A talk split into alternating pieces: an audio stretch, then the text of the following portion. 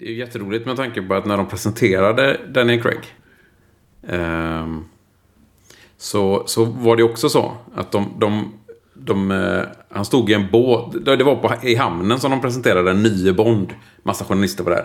Och sen så kom han då typ kustjägarna eller någonting, så här brittiska kustjägare någonting, med båt och förde fram honom i frack. Men han fick inte åka den utan utan sån, vad heter det? Flytväst. Det såg skitfånigt ut liksom. Bond kommer med en stor jävla flytväst på sig. Så, så det blev ju big. Jättepajigt liksom. Men de, men de, alltså de sjömännen, de bara vägrade. De sa det, han får inte åka om han inte har på sig detta liksom. Så det såg ju skitfånigt ut. Han tog ju av sig den så fort han kom fram självklart. Men det såg liksom inte alls Bond ut, kan jag säga. Liksom eh, Sean Connery och Roger Moore, de kommer med avancerad dykutrustning och har fracken under, ja. Här kommer de med en jävla bebisflytväst liksom. Ah, ja, ha, fan, nu har vi bränt massor med bra content här, vad dåligt. Okej, okay, men du, då ska vi komma igång då.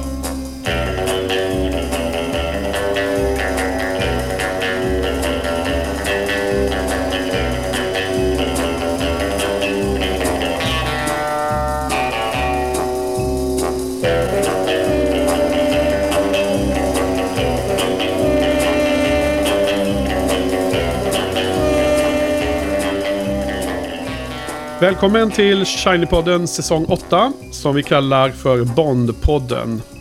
Och det är med mig Henke. Och med mig på länk har jag ner från London, Göteborg, Patrik, välkommen. Tack så hemskt mycket.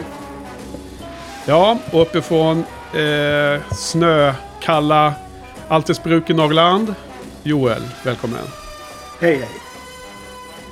Ja, snön har försvunnit här i Stockholm. Men jag förstår att ni är mer eller mindre insnöade därför. Ja, det var helt hysteriskt mycket snö. Och det, det är det fortfarande. Men jag klagar ja. inte. Hellre, hellre, hellre det här än tvärtom. Ja, ja, jag förstår. Patrik, ni då? Har ni några översvämningar av stormarna där nere? Vatten? eh, nej, inte vad jag vet. Jag har knappt tittat ut idag, men eh, nej. Eh, nej. Har ni någon snö då? Som alltid. Vad sa du? Men snö har ni inte, va? Nej, vi hade snö för några dagar sedan. Eller för en vecka sedan kanske det var. Det var lite pulkaåkning och så, men den är borta. Ärligt. Okej, idag ska vi eh, ta oss an... Eh, det här är ju då det tjugotredje avsnittet. Så att det är den tjugotredje filmen. Och eh, vilken film är det vi har idag, Patrik? Idag blir det Skyfall. Mm. Ska vi ta en liten eh, mission briefing då om vad det är som händer i denna film? För lyssnarna som kanske inte har sett den igår kväll. Mm. Uh, vår vän James Bond skjuts under ett uppdrag och försvinner, misstänkt död.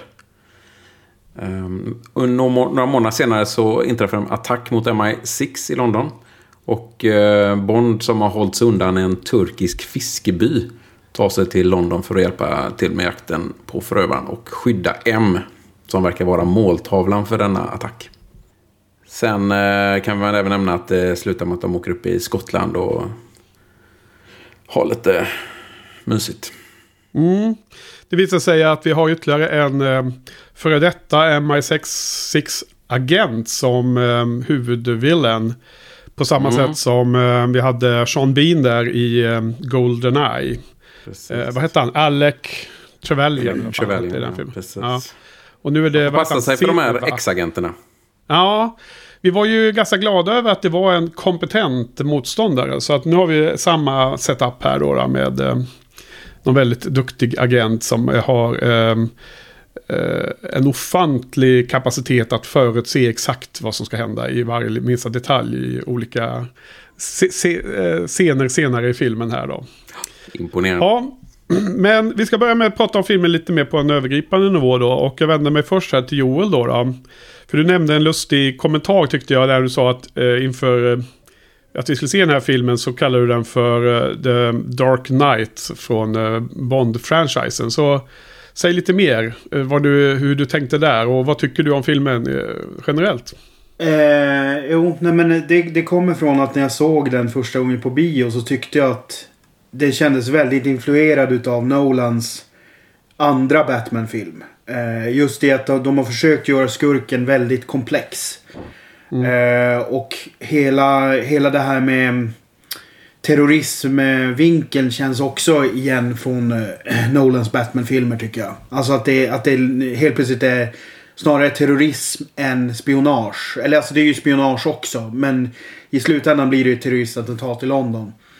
Och jag tycker mycket av tonläget, det, det, det känns väldigt inspirerat. Sen... Eh, sen så vet jag... Jag, jag kommer ihåg att när jag, tyck, när jag såg den första gången tyckte den var så där. Jag tyckte att den var... Den kändes väldigt am, am, ambitiös och pretentiös. Andra gången jag såg den så tyckte jag bättre om den. Nu är jag väl tillbaka lite grann på första intrycket. Eh, mm-hmm. Jag tycker inte riktigt att den är... Alltså det, min, min största invändning är nog... Nu kommer det återigen tillbaka till det här License to Kill och Quantum of Solace-kramandet. Att de... Eh, jag tyckte att i Quantum of Solace så etablerar de liksom en modern Bond på ett väldigt bra sätt. Men i den här filmen så frångår de det helt. Det blir nästan en sån här GoldenEye reboot när man gör väldigt mycket mera Bond-tropes.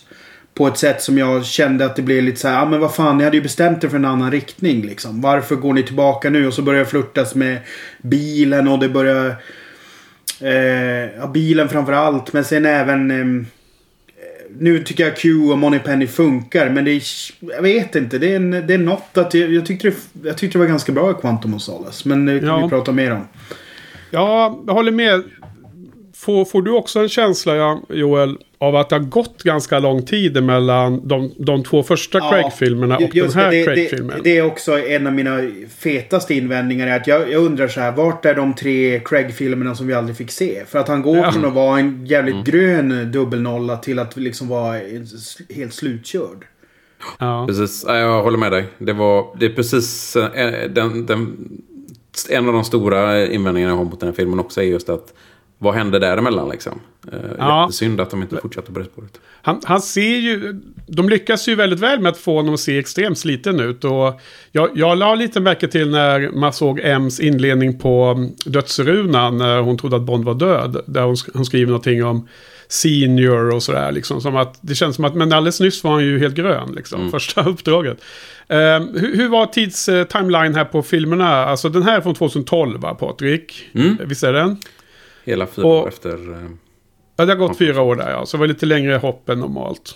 Mm, ja. M G M hade ekonomiska problem och svårt att finansiera. Fast, fast, fast grejen är att sånt brukar de ju inte ta hänsyn till. Alltså, de nej, nej, ju inte... nej, nej. Absolut inte. Uh, uh, nej, så att det, det är ju mer utanför filmen och in, innanför filmen. Så. För, ja. jag, jag, jag, jag kommer ihåg att när jag, så, när jag såg den på bio så hajade jag till. För att jag tyckte att tonläget var liksom, alltså, när, när det nästan är som en sån här Mankell-poliskommissarie på Dekis liksom, där på, på mm. ön. Det känns bara så himla... Och då, för, för att de första två Craig-filmerna utspelar sig ju i stort sett kloss. De är ju liksom mm. eh, väldigt mm. nära i tid liksom. Mm. Så det, det känns lite så här som att de skulle kunna göra en... Nu har han ju blivit för gammal för det. Men det hade ju varit lätt att göra så här... Okej, okay, här är de tre saknade Craig-filmerna. Och så mm. liksom... Ja, på något sätt. Ja, intressant eh, spaning. Som jag också la märke till igår. Inte tänkte på, på i det perspektivet. Men eh, jag, jag, jag förstår precis vad du menar, Joel. Men då vänder jag mig till Patrik också för att höra vad du tycker generellt om filmen och speciellt mm. med tanke på att du, du eh, talade om den här som en bra actionfilm men dålig Bondfilm. Så det får du gärna ja. också utveckla lite mer om. Absolut. Låt mig fortsätta vid eh, börja vid Joels spaning av eh, The Dark Knight.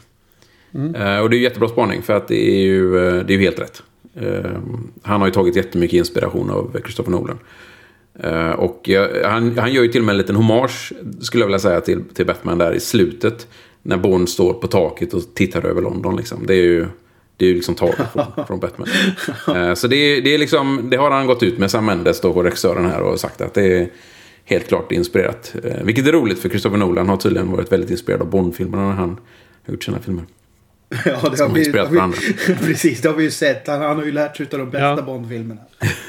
Eh, han hade Moon, här Moon ett antal, ett antal scener.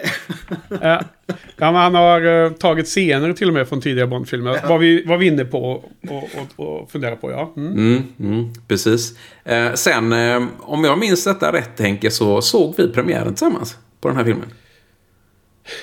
Jag för mig jag började tänka efter lite grann, för jag för mig åkte upp till Stockholm och kollade på den här eh, på premiären med dig. Ja, minnas, därför att vi har ju sett en premiär och då frågan, var det den här eller var det Spectre? För det är ju någon... Ja, jag tror att jag kollar efter det och det kändes som tjugohundratolv då det var nog den här. Ja. Okej, okay, ja precis, för det är ju då det är ju då två år efter jag flyttade hem och ja, men då, då var du nog uppe och hälsade på. Ja, men så var det mm. trevligt. Jag, ja. jag vet att vi har sett en i alla fall och, men Spectre var det väl inte då? Den, för Spectre tror jag jag såg på IMAX i Mall of Scandinavia och där har du nog inte varit, va? Nej, jag har inte varit där ännu. Nej. Kanske nästa, nästa Bondfilm. Nästa resa till Stockholm. Precis, när det nu blir. Med tanke på corona. E- efter, efter femte eller sjätte vågen eller vad, hur många det nu blir. Då. Ja, precis. precis, precis. Uh, nej, men uh, så, som, som, um, som actionfilm så är den här väldigt bra. Den, den blev ju jättepopulär. Den, den gick som... Uh, den blev ju... bästa um, box office, alltså den, den slog alla Bond box office rekord liksom. Um, och alltså de filmerna som låg etta innan liksom låg i toppen där, det var ju typ Sean Connerys filmer från sextiotalet då, omräknat då givetvis till dagens eh, pengavärde då. Uh, så att det har ju inte varit någon Bondfilm i, i, i topp eh, där förrän ja, Craigs filmer började dyka upp då och eh, om man kollar på listan så Casino Royale är väl den som, som man kom högst upp med hittills då. Den, den liksom ligger på, låg på sjunde plats liksom, och den här går rätt upp i toppen. Sen har ju blivit jättepopulär. Men jag tycker, jag tycker de stora problemen... Jag har ju problem med slutet framförallt. Och liksom när de ska väva in Bonds backstory som, som de eh, har lite... Eh, de har väl... Eh, spånat lite fritt ändå tycker jag. Men det, det är nog bara för att jag är så analt bok inne i den böcken. Det kommer bli ännu värre nästa film kan jag säga. Då, då kommer jag ju bara spyga alla över detta.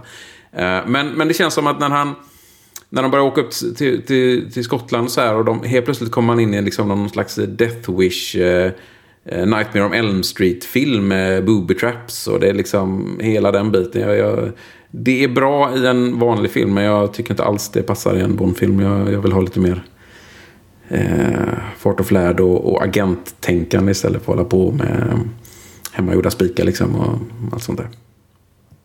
Ja, okej. Okay. Så det, det, är väl, det, är, det är väl någonting där tror jag som, som det skär sig lite grann. Och, eh, ja, vi kommer säkert komma in på lite av några karaktärerna då, som har lite problem med M och... Men, jag minns eller kanske inte M, men, ja. men Q då.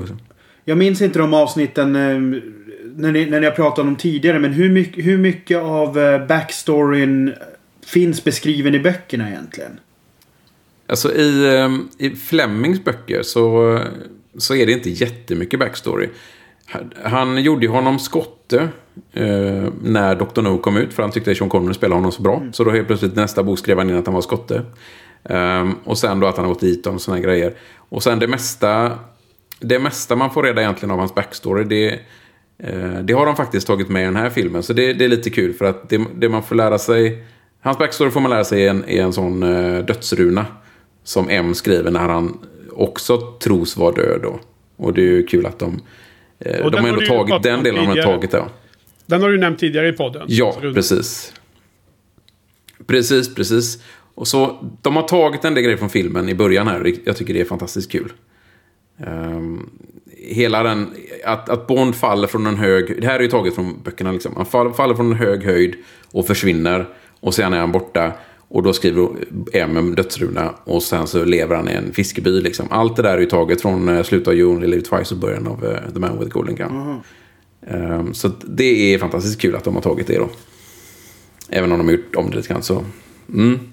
Men, men det med att han är föräldralös och föräldrarna har dött och så här, det, ja, det kommer ju från dödsrunan då. Ja, det kommer ju från bokvärlden. Mm, var precis, det det du undrar, Joel? Nej, ja, ja precis. Men sen, sen då så har de ju, som jag nämnde för några avsnitt sen, så har de, har de ju fortsatt då.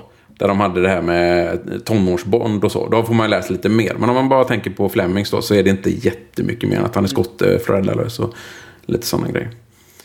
Ingenting om att han kommer från en herrgård som heter Skyfall. Men precis, Skyfall nämns aldrig i böckerna heller. Nej, nej. No. Mm. Alltså, jag, jag, ja, ja, fortsätt.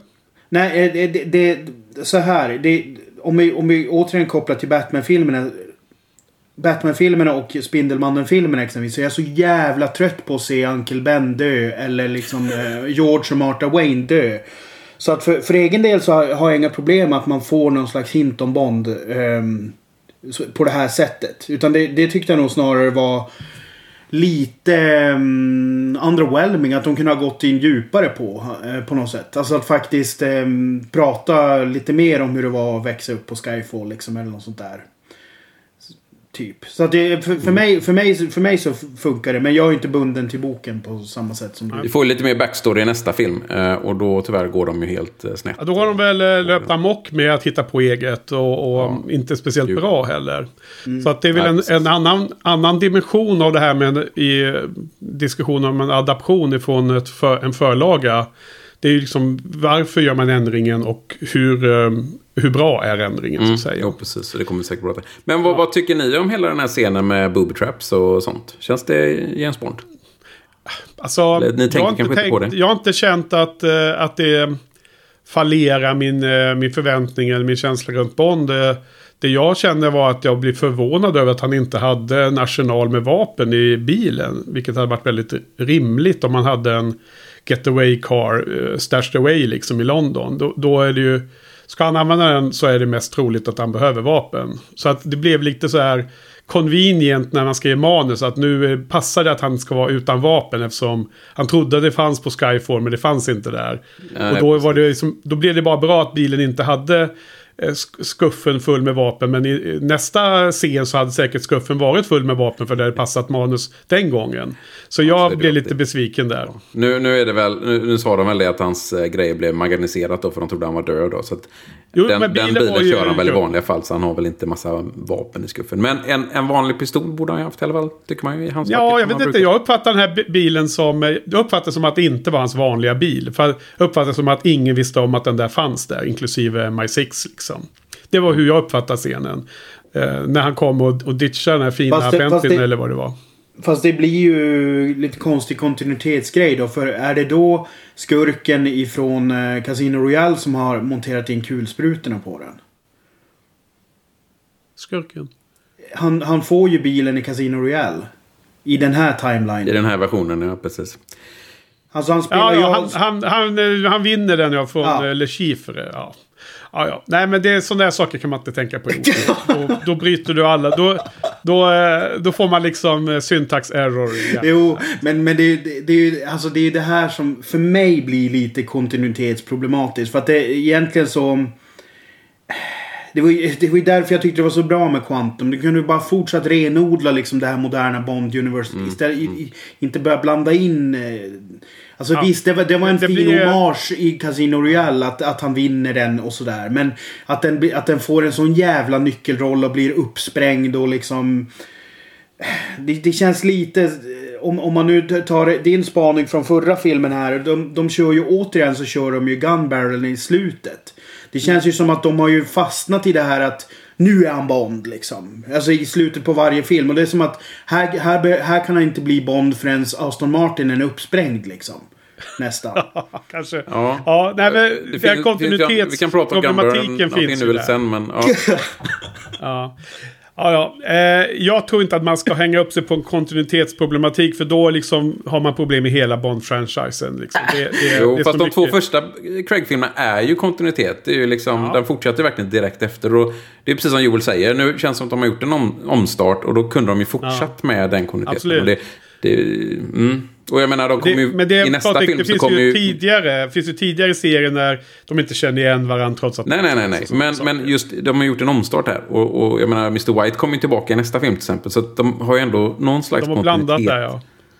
Blandat Tänk. och jätte... Ibland ja, är det omstart, precis. Ibland inte. Och det är väl, det är väl en, en av anledningarna som jag tycker den här är en sämre Bondfilm då. För att nu är vi den här Bondvärlden och då ja. får man hålla sig till de reglerna liksom. Ja, precis.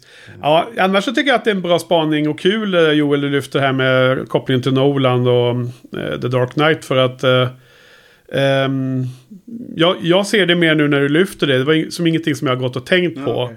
Och, men, men, men för mig är lite att jag, jag tyckte att det här var jättebra när den kom ut då, när vi såg den på bio, Patrik. Och, så jag kanske har sett om den en eller två gånger, minst en gång efter det, men, men inte jättemånga gånger, så att när jag satt med det och såg filmen igår så, alltså jag kommer inte ihåg filmen. Det var jättemånga överraskningar som kunde erbjudas, så det var bra länge sedan jag såg den här, även, även man säger hemma vid då, då.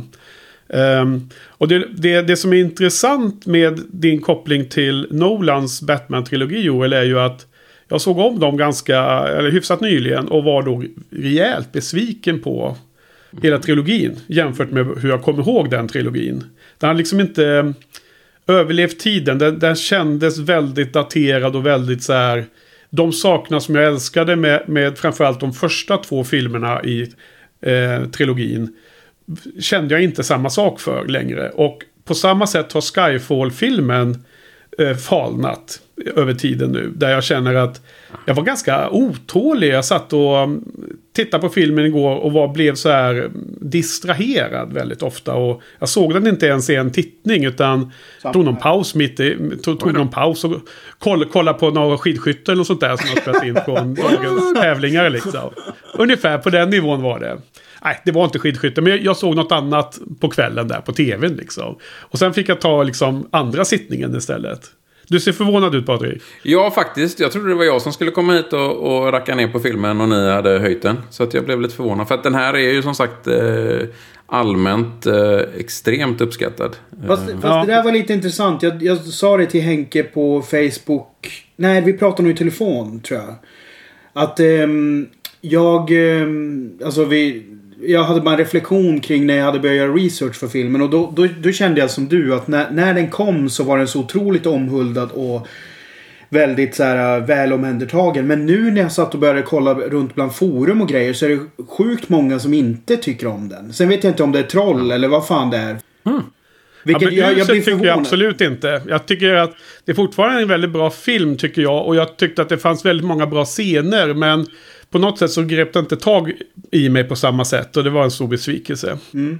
Ja, men jag, jag känner igen den känslan. För när jag hade sett, alltså sett tror jag en timma, då kom, då kom farsan in och bara, de ska visa en, en biopic om Helan och Halvan. Eh, och jag bara, ja ah, men vad fan, på S V T. Och så frågade jag bara, är det med eller utan reklam? Och bara, nej men det är på S V T. Ja ah, men vad fan, det kan jag väl kolla. Och så gick jag, ja. gick jag och kollade på den här John C. Reilly.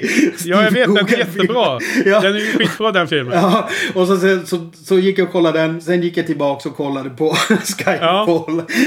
Gud. Vi, visst, visst var den sorglig filmen om Helan och Halvan.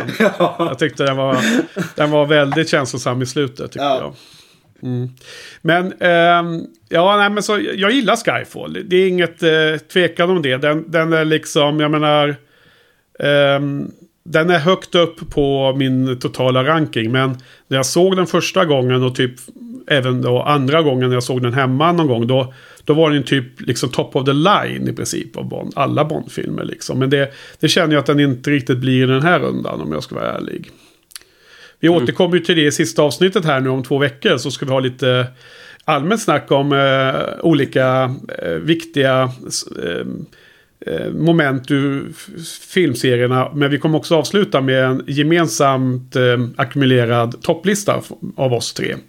Mm. Eh, och sen kommer vi redovisa våra, våra eh, rankingar på eh, show notes när det gäller de individuella listorna. Så vi alla tre kommer ranka alla tjugofyra filmerna, ett till tjugofyra, så det blir kul att, att dokumentera där i show notes, men vi kommer ha en gemensam eh, sån eh, aggregerad gemensam lista som ska bli spännande att se vad, hur det hamnar, hur det blir. Okej, okay, eh, eh, något som jag satt och funderade på igår, givet att jag har pratat med dig, Patrik, om den här filmen några gånger, eller ganska många gånger eh, genom åren här, och det är just det här med adaptionen då, och eh, med anledning av att jag är så intresserad av hur adaptioner funkar och eh, ser fram emot att liksom, kommer jag bli helt pissed off och irriterad eller inte på Wheel of Time tv-serien.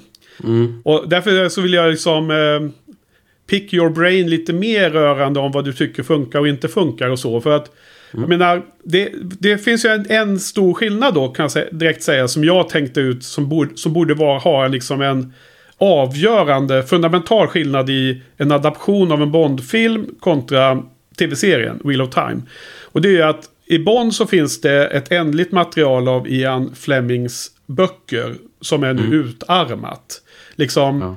Det är uh, fine, man, man kan läsa de där hundra andra böckerna, men jag anser inte att det är liksom samma typ av kanon som Ian nej, Flemings. Nej, nej, jag är med, jag är med. Uh, medans utmaningen med adaptionen i Wheel of Time är ju att, det, att de femton böcker som är skrivna är för långt för att göra som en tv-serie. Så, så där handlar det om att komprimera och berätta, fokusera på till exempel karaktärernas journey, eller känslor, karaktärernas utveckling och deras emotionella resa genom. Och sen välja de, de sekvenser och scener från böckerna som är, som, som är bäst för att beskriva den resan. Medan i Bond känns det som att man går andra hållet nu. Att man har liksom bara mindre och mindre små skärvor av kanonmaterial som man ska förvalta i en slags egen... Eh, man måste hitta på mycket mer själv och, och riskera samma typ av problem som de sista två säsongerna av Game of Thrones var. Ja, eh, absolut. De, nu har de ju hållit på i femtio år också med, med Bond, så att de har ju tagit allt som finns och de försöker ju verkligen hitta de här små, små grejerna som de inte har tagit då, som någon scen eller någon, någon karaktär som, som i den här filmen då, de, de tar just det här, den här cliffhangern då mellan You Only Live Twice och Man with the Golden Gun. Eh, och eh, i Quantum of Solace är det väl, eh, får jag tänka efter det här. Eller nej, Skyfall är det väl, där de tar Solange liksom, det är någon eh, kvinnlig agent och sen de tar hennes namn för att stoppa in. Så de, de, de, nu, nu har de ju verkligen, som du säger, allting är ju egentligen taget, så de försöker ju verkligen det, ja, men så... Men, men, men du har rätt. Alltså, men det som jag tycker är viktigt att behålla från, från nu när man inte har någonting från att ta ja. scenmässigt, så, eller så, inte så mycket kvar. Det som är viktigt i alla fall är ju karaktären James Bond måste ju vara samma. Eh, samma, samma Bond som var i böckerna måste ju överföras, så att säga. Hela känslan och, och hela den biten. Ja, eh, och gör de bara det så, så kan de ju... Ja, kan ju titta på vad som helst, men, men ja, bara man får med känslan, känner jag. Ja, och tycker du att de då inte lyckas speciellt väl i just Skyfall, eller med eh, karaktären Bond? Nej, speciellt inte andra halvan av, av filmen skulle jag säga. Tycker, jag tycker inte riktigt att det blir... Eh, det blir men menar du att han i bö- böckerna aldrig skulle liksom... Är han inte en sån där... Eh, du vet som Frans säger, som jag har sagt flera gånger om i den här podden, att Bonds största skills är att skapa kaos runt sig och sen klara av kaoset bättre än motståndarna. Jo, jag tycker det är ingenting jag tänkt på förrän Frans sa det, och jag tycker att det, det passar väl i alla fall väldigt mycket in i filmerna. Jag vet inte hur mycket det passar in i böckerna, men ja. Nej, jag har inte filmerna läst definitivt. Jag tror inte Frans har läst dem heller, så att det här är filmerna som är mm. Ja, det, där, där stämmer ju det, absolut. Det är ja. inget jag tänkt på, men det passar ju jätteväl när, när han, han har ju satt det på pränt och så här, någonting som man inte riktigt har funderat på, men det, jag tycker det passar jättebra. Så det var, det är jättebra. Ja, precis. Det var lite samma som när ni började prata om eh, Nolans eh, Batman-trilogi, så tyckte jag också att den bara föll, föll jättebra ner, liksom. Jag förstod precis direkt. Men det jag menar är att den här scenerna på Skyfall i slutet av den här filmen då, som eh, är den inte lite åt det hållet, att Bond eh, tar fighten någon annanstans bara. Han vill bara stjäla valet av arena från Silva genom att mm, han ja, vet absolut. inte ens han vet ju inte ens liksom vad han har uppenbarligen missbedömt vad Skyfall har för några resurser för honom att, att tillgå, och ändå så väljer han den liksom för att ja, det, skapa det kaoset som behövs för att kunna komma på even footing med Silva liksom. Ja, ja känns absolut, jag förstår det. Um, nej, jag bara försöker sälja in att, att sista delen av filmen ändå passar in i åtminstone en filmiska Bond, men så vill jag höra om du ja, men det är vad, just det med de här booby som inte passar in. Hur, ja. Har du i de här tjugotvå andra filmerna, har du någonsin sett han göra en, en booby trap liksom på ja, men det var väl i den där åttiotalsfilmen First Blood, var det inte sånt där där? Ja just det, jo, det var inte Bond. Det var inte Bond. Ja, det var något annat. Ja. ja, men det är det jag säger liksom. Charles Bronson i Death Wish var också en massa sånt. Eh, Terror på Elm Street, Nancy i slutet liksom, det är också en massa såna bubblor. Och det, men... det är sånt jag tänker på när jag ser den här filmen, och det, då, då har jag kommit ja. ur Bond. Det är ju inte i närheten ja. av Bondfilmer, de där grejerna liksom. Nej, men jag håller med dig, jag håller med dig fullständigt. Alltså det, det är ju absolut, det är ju inte, det känns ju inte som karaktären. Sen, sen min uppfattning att han åker till Skyfall, det är ju snarare att, att Craigs Bond har blivit blödig. Därför att han frågar ju om Ronson i början. Han är ju väldigt mycket på det här. Ja, men Ron, Ronson eh, måste ju räddas liksom. Och honom ja. offrar, offrar ju M. Och sen så går ju Bond och blir deppad. Det verkar ju som att den är Ronson betyder jävligt mycket. Ja. Men, och, och då, i, i slutet där då, när, när, när Bond förstår vad konflikten egentligen handlar om. Att eh, Silva är ute efter M. Då blir ju hans lösning att flytta på M till Skyfall. Och det är ju lite så här... Jag, nu är det ju en liten långsök grej, men... Ehm, nästan som en damage control. Att ja, men okej, om vi åker till Skyfall så är det bara vi två som kan dö. Det blir liksom inte en massa casualties i, i stan liksom. Och sådär.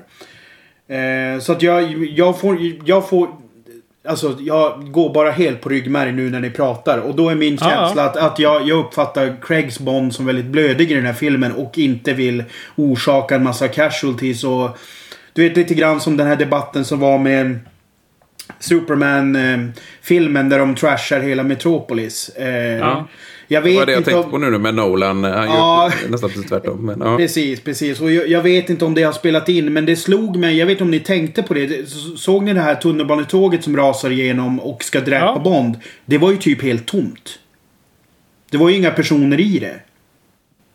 Det har jag inte ens tänkt så, på, men det kan nej, så, så att Så att Joel... Nej men, det, nej men det, för, mig, för mig så... Sam Mendes ville inte att folk skulle dö i onödan, eller? Ja, alltså jag, jag undrar om inte, om, om, om inte faktiskt filmmakarna har tänkt i de banorna. Att, att de vill inte göra det för... Alltså det, det här blir ju förstärkningar i, i sig liksom. Jag tror, jag tror att det är ingen slump att tunnelbanan inte är full med extras i det där tåget. Det tror inte jag är en slump. Sen den här med Craig-spaningen om att han vill ta bort fighten från liksom...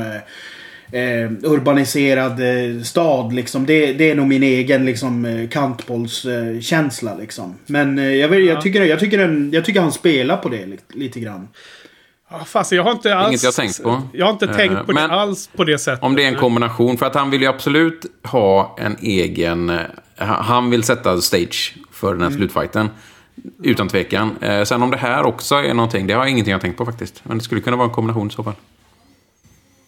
Ja. Jag, jag, jag, jag, för, för mig blev det direkt, alltså när jag tänker Ronson-grejen och hur, hur, hur brydd han är kring det och hela där, okej okay, vi flyttar vi flyttar liksom Warfieldet till Skyfall som ligger mitt på en jävla skotsk herde liksom. För mig blev det som, ja men de hänger ihop liksom.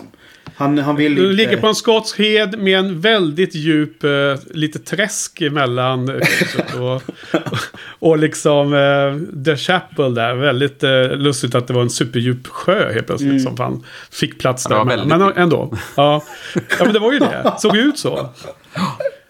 Ja. Men du Joel, intressant spaning. Alltså jag, jag reagerar på in, första scenen så hade jag fan inget minne alls. Eh, jag menar jag kommer ihåg att Eh, Naomi Harris skjuter Bond. Det kommer jag ihåg från eh, de tidigare tittningarna. Det, det liksom har etsats in i minnet. Och jag tycker för övrigt att de filmar det extremt snyggt när han faller eh, ner i vattnet. Eh, kropp, hur, hur kroppen ser ut i fallet tycker jag är jävligt mm. bra gjort.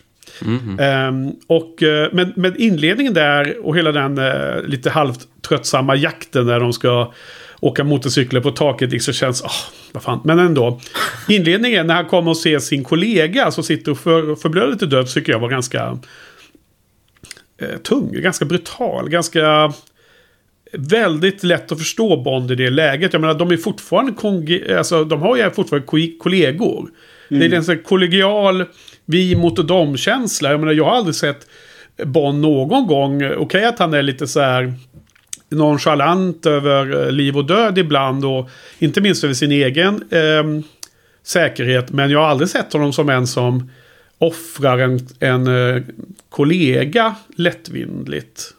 Nej, men det gör hur, han hur, inte heller. Hur reagerar du, Patrik, på att Ronson får sitta och förblödas till död där?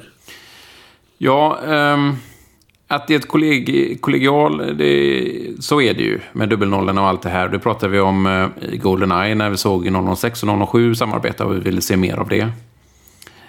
Um, så det hade varit kul att se mer det. Så att Bonds känslor förstår man ju. Samtidigt förstår man ju M's eh, anledning till att lämna honom, för att den här listan är ju mycket viktigare än en person. För kommer listan ut så skulle ju ett antal agenter dö jämfört med en. De, de gör ju det också, um, ett antal dör ju också. Ja. Det händer ju också. Precis, precis. Ehm. Så jo. jo, jag håller med. Ja, men det är lite kluvet där då. Men jag vet inte om jag tolkar det då, Joel, till att han känns extra blödig. Men om man gör den tolkningen som du gör av slutscenen så blir det ju konsekvensen. Ehm, bara att jag såg inte den, jag fick inte den känslan själv, liksom, att jag gick och tänkte så. Ehm, jag, jag var lite mer inne på det här att han verkar vara extremt trött på livet och... Ehm, sin plats i livet, liksom. Det här scenen när han sitter i Turkiet och super. Och han, han, han är liksom... Eh, jag påminns lite av den här slutscenen i eh, The Deer Hunter. Eh, när, när Bond sitter med eh, nice. eh, spriten och, vad heter det? Skorpionen på handen. Det är lite som det här eh, Russian Roulette i slutet på Deer Hunter, va? Mm. Ja, den här filmen är helt klart komplex. Men återvända till den här sista scenen då med Skyfall.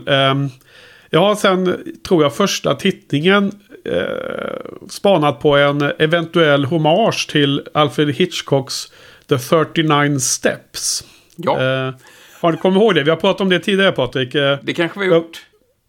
Ja, jag skulle vilja bara dra det för lyssnarna. Det är alltså att när, när Bond åkte iväg med M ut från London och så klipper de då och så är det typ nästa morgon då. Då har Bond stannat med bilen och han span, spejar in över högländerna i Skottland och de står vid en liten stenbro. Och M vaknar upp för hon har liksom sovit under natten. Hon har suttit i passagerarsätet, sovit under en filt. Och då tycker jag att den, den shotten och den miljön är väldigt lik där det är en eh, signifikant scen i The trettionio Steps. Känner ni igen detta, eller? Har vi pratat om detta eller någonting? För, ja, för vi har här, pratat det, om det. Det har vi gjort, ja. För det, ja. Det var ju det, först när jag såg den scenen, vi såg den uppenbarligen ihop då, det, det är det första jag tänker på, liksom. trettionio Steps. Jag har, jo, men jag, jag har skrivit om det någonstans. I bloggen också. Jag har skrivit om det i bloggen. Jag, jag har skrivit om det i bloggen och jag tror att det är där vi har pratat om det. På min ja, det är möjligt att vi pratade om det på, när vi såg premiären eller någonting. För jag vet att det var det första jag tänkte på när jag såg filmen. Um, så vi kanske har utvecklat tillsammans där uh, när vi checkar efteråt. Uh, men ja, jag vet inte. Um, jag har inte läst någonstans att det ska vara en hommage, hommage men jag får ju definitivt den känslan. Ja. ja. Inte Joel, om du uh, tänkte på det. Jo, alltså miljön känner man ju igen, absolut. Men jag har nog sett uh, de Hitchcock-filmer som utspelar sig där för lite. Um, Men det, det, det är nog säkert ingen slump. Jag vet, jag vet inte om Sam Mendes är något stort fan av Hitchcock. Det tror Aha. jag inte kanske. Men ja, jag vet inte. Eller ja, alltså, många du, gillar ju Hitchcock liksom. Ja, du, du är ju värsta Hitchcock-fanatiker nu, Joel. Har nej, det kan man inte påstå. Mycket att och, och, och bidra med där. Ja. ja.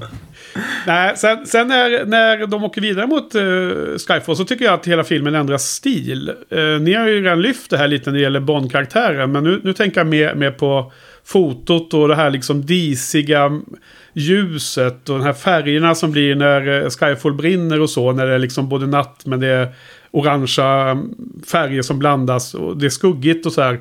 Jag tycker att den får en väldigt annorlunda feeling. Det är liksom filmens fotograf Roger Deakins har liksom gått all in där på att göra riktigt arty shots, liksom, tycker jag. Det är mycket eh, annorlunda färgsättning på något sätt än vad en, en, en f- filmen är tidigare. Har, har ni sett det också, eller vad tycker ni om det? Jo, men det tycker jag man märker lite här och var i hela filmen, att det är lite, han gillar färger och ja, nej, men så jag kan hålla med där. De har hittat en ja. arty-farty kille där. Ja, alltså ja. För, för, mig, för mig blir det ju lite åt det problematiska hållet. För att jag tycker att fotot liksom tar attention här. Så det, mm. det märks att det är en Oscarsprotis liksom. Och det är så, ja. det, det är så sjukt mycket sån här... Alltså Daniel Craig-silhuetter. Det, dels är det ju från sidan då, med den obligatoriska putmunnen. Men sen är det ju också hans, hans goblinöron liksom. Hans öron ja. sticker ju ut som han vore liksom en brottare liksom. Såna här blomkålsöron liksom. Och det är otroligt många där, liksom, där han bara är helt svart. Och så ser man hans liksom, huvudkontur liksom. Det är jättemycket ja. sånt. Ja, och du har ju tidigare myntat det här med att eh, Daniel Craig står och poserar väldigt mycket, Joel. Och, eh, sen, sen du sa, sa det angående Casino Royale så är det liksom Det blir nästan som en drinking game för mig nu när man ser hans vidare filmer. Att varje gång han står och poserar så tänker jag på dig, Joel. Eh, och inklusive då när han åker den här smala, vingliga asiatiska båten när han ska åka ut till kasinot där i, i Macau eller vart han nu är. Eh, då står han ju där så superståtligt eh, som i en pås. Mm. Eh, vilket känns helt orimligt för att jag menar, en sån där smal eh, farkost så kanske man sitter ner. Eh, Var, var det mycket pos- poserande i filmen, Joel, eller? Alltså jag, jag, vet, jag, alltså jag har nog jag har nog bara liksom så här tränat bort mig och liksom sluta tänka på det, men oftast när jag kollar, alltså när jag, när jag ser honom i bild så, så tycker jag att det är så, men sen fattar jag ju att det är hans, det är ju säkert hans uttryckssätt bara. det, det är liksom ingenting.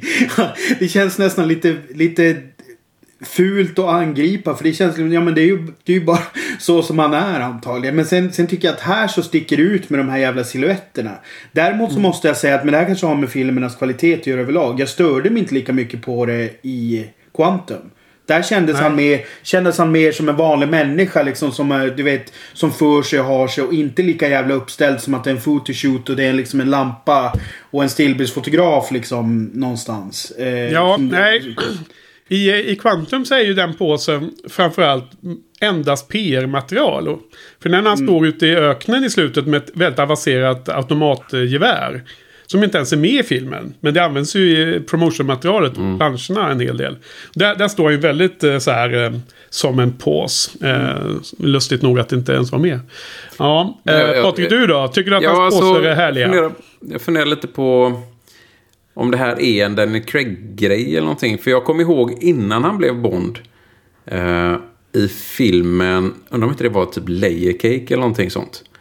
Ja, då har han, det känns som att om man har sett filmen. Så känns det som att han övertygade regissören att få en James Bond-scen. För att kunna få rollen. För då finns det, jag tror det är Layer Cake. Jag är inte helt hundra. Men, men eh, det är någon, någon sån film han gjorde precis innan. Där han, där han springer omkring i smoking och gör liksom just en James Bond-pose. Ja. Och det känns verkligen som man... Jag vill få in den så, jag, så liksom broccoli kan liksom få upp ögonen här då. Ja, jag, jag har ingen aning om det kan vara så. Men, men, så det är också en pose. Jag funderar på om det är en, ja. en, en, en Craig-grej att göra poser. Ja. Men eh, är det inte lustigt att han står där? Du, du kommer ihåg scenen när han kommer till, till kasinot. Väldigt mm. snygg scen med alla de här eh, små flytande ljusen i såna här små lyktor. Det är ju väldigt snyggt filmat. Det är, liksom, ser ju, det är ju spektakulärt fint liksom. Som, ett, eh, som en... Eh, ja, men det är väl när... Eh, foto. Eh, cinemagra- cinematören, vad heter det? Eller han Deakins igen där. Filmen där, ja. Som men att, att han ska stå där så här bredbent och som en staty liksom, längst fram i den här lilla båten. Jag tycker det är superlustigt. Jag reagerar inte så jävla mycket på den specifika grejen. Men, men utan det är, som sagt, min, min grej är ju mer bara Craig överlag. Men sen tycker jag att fotot i den här tar lite för mycket plats liksom. Och det är... Det här kommer väl också med min produktionsbakgrund och att jag får liksom så här, jag bara känner i ryggmärgen hur jävla mycket plats och liksom den organisationen får, och så att jag har ju personlig, personligt agg från, från min bittra filmarbetarbakgrund också, så att jag jag, jag, du, du, jag det, gill... det är din P- PTSD som, som slår till här från, från produktionsledningseran i ditt liv. Ja, exakt, exakt. Ja, okej, okej. Ja, men eh, generellt sett så, så från att ha hyllat filmen på alla, alla eh, parametrar så känner jag väl att jag kanske inte var lika nöjd med Daniel Craigs insats i den här filmen eh, som de här, eh, framförallt Casino Royale måste jag säga. Jag, jag, på något sätt känns som att eh, det kändes konstigare den här gången. Vad, vad tyckte du, Patrik? Gillar du Daniel Craig i den här filmen, i den senaste titeln nu? Som Bond? Ja, alltså... Jag, jag, jag gillar ju de två förra filmerna bättre än den här av, och, och allting, de, de sitter inte riktigt ihop, men, och han, han följer ju med i det liksom, att han är någon slags ja, äldre, är det, ja. tröttare, så det är inte så att han sticker ut eh, som sämre, utan det är hela filmen tycker jag som, som gör allting. ah, okay. han, han passar inte, väl in i filmen, du lägger inte på hans ask, axlar hela den förändringen. Mm. Ja, men på något sätt blir de nästan för duktiga på att göra honom att se sliten och gammal och ser ut som att han är bakfull hela tiden, liksom helt så här fast det, fast, det, fast det är ju fortfarande en väldigt snygg sliten Daniel Craig. Ja. Hyfsat alltså, snygg, men han ser han ser för sliten ut. Han är ju inte gå ner sig så jävla mycket liksom. Nej, han har musklerna det kvar, men de, det ser ut som att han är så helt vattnig i ögonen hela tiden, vilket gör mig orolig liksom.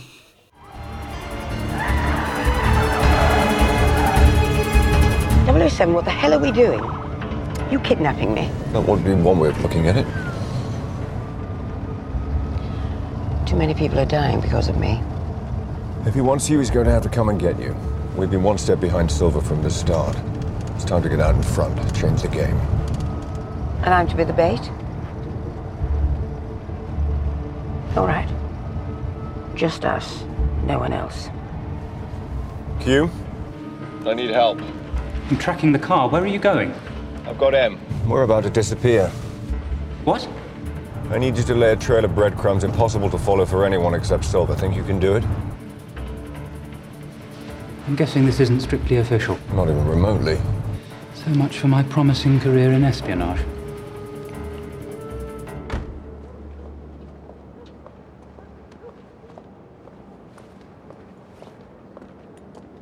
Hiding in there, if that's your brilliant plan. We're changing vehicles. Trouble with company cars is they have trackers.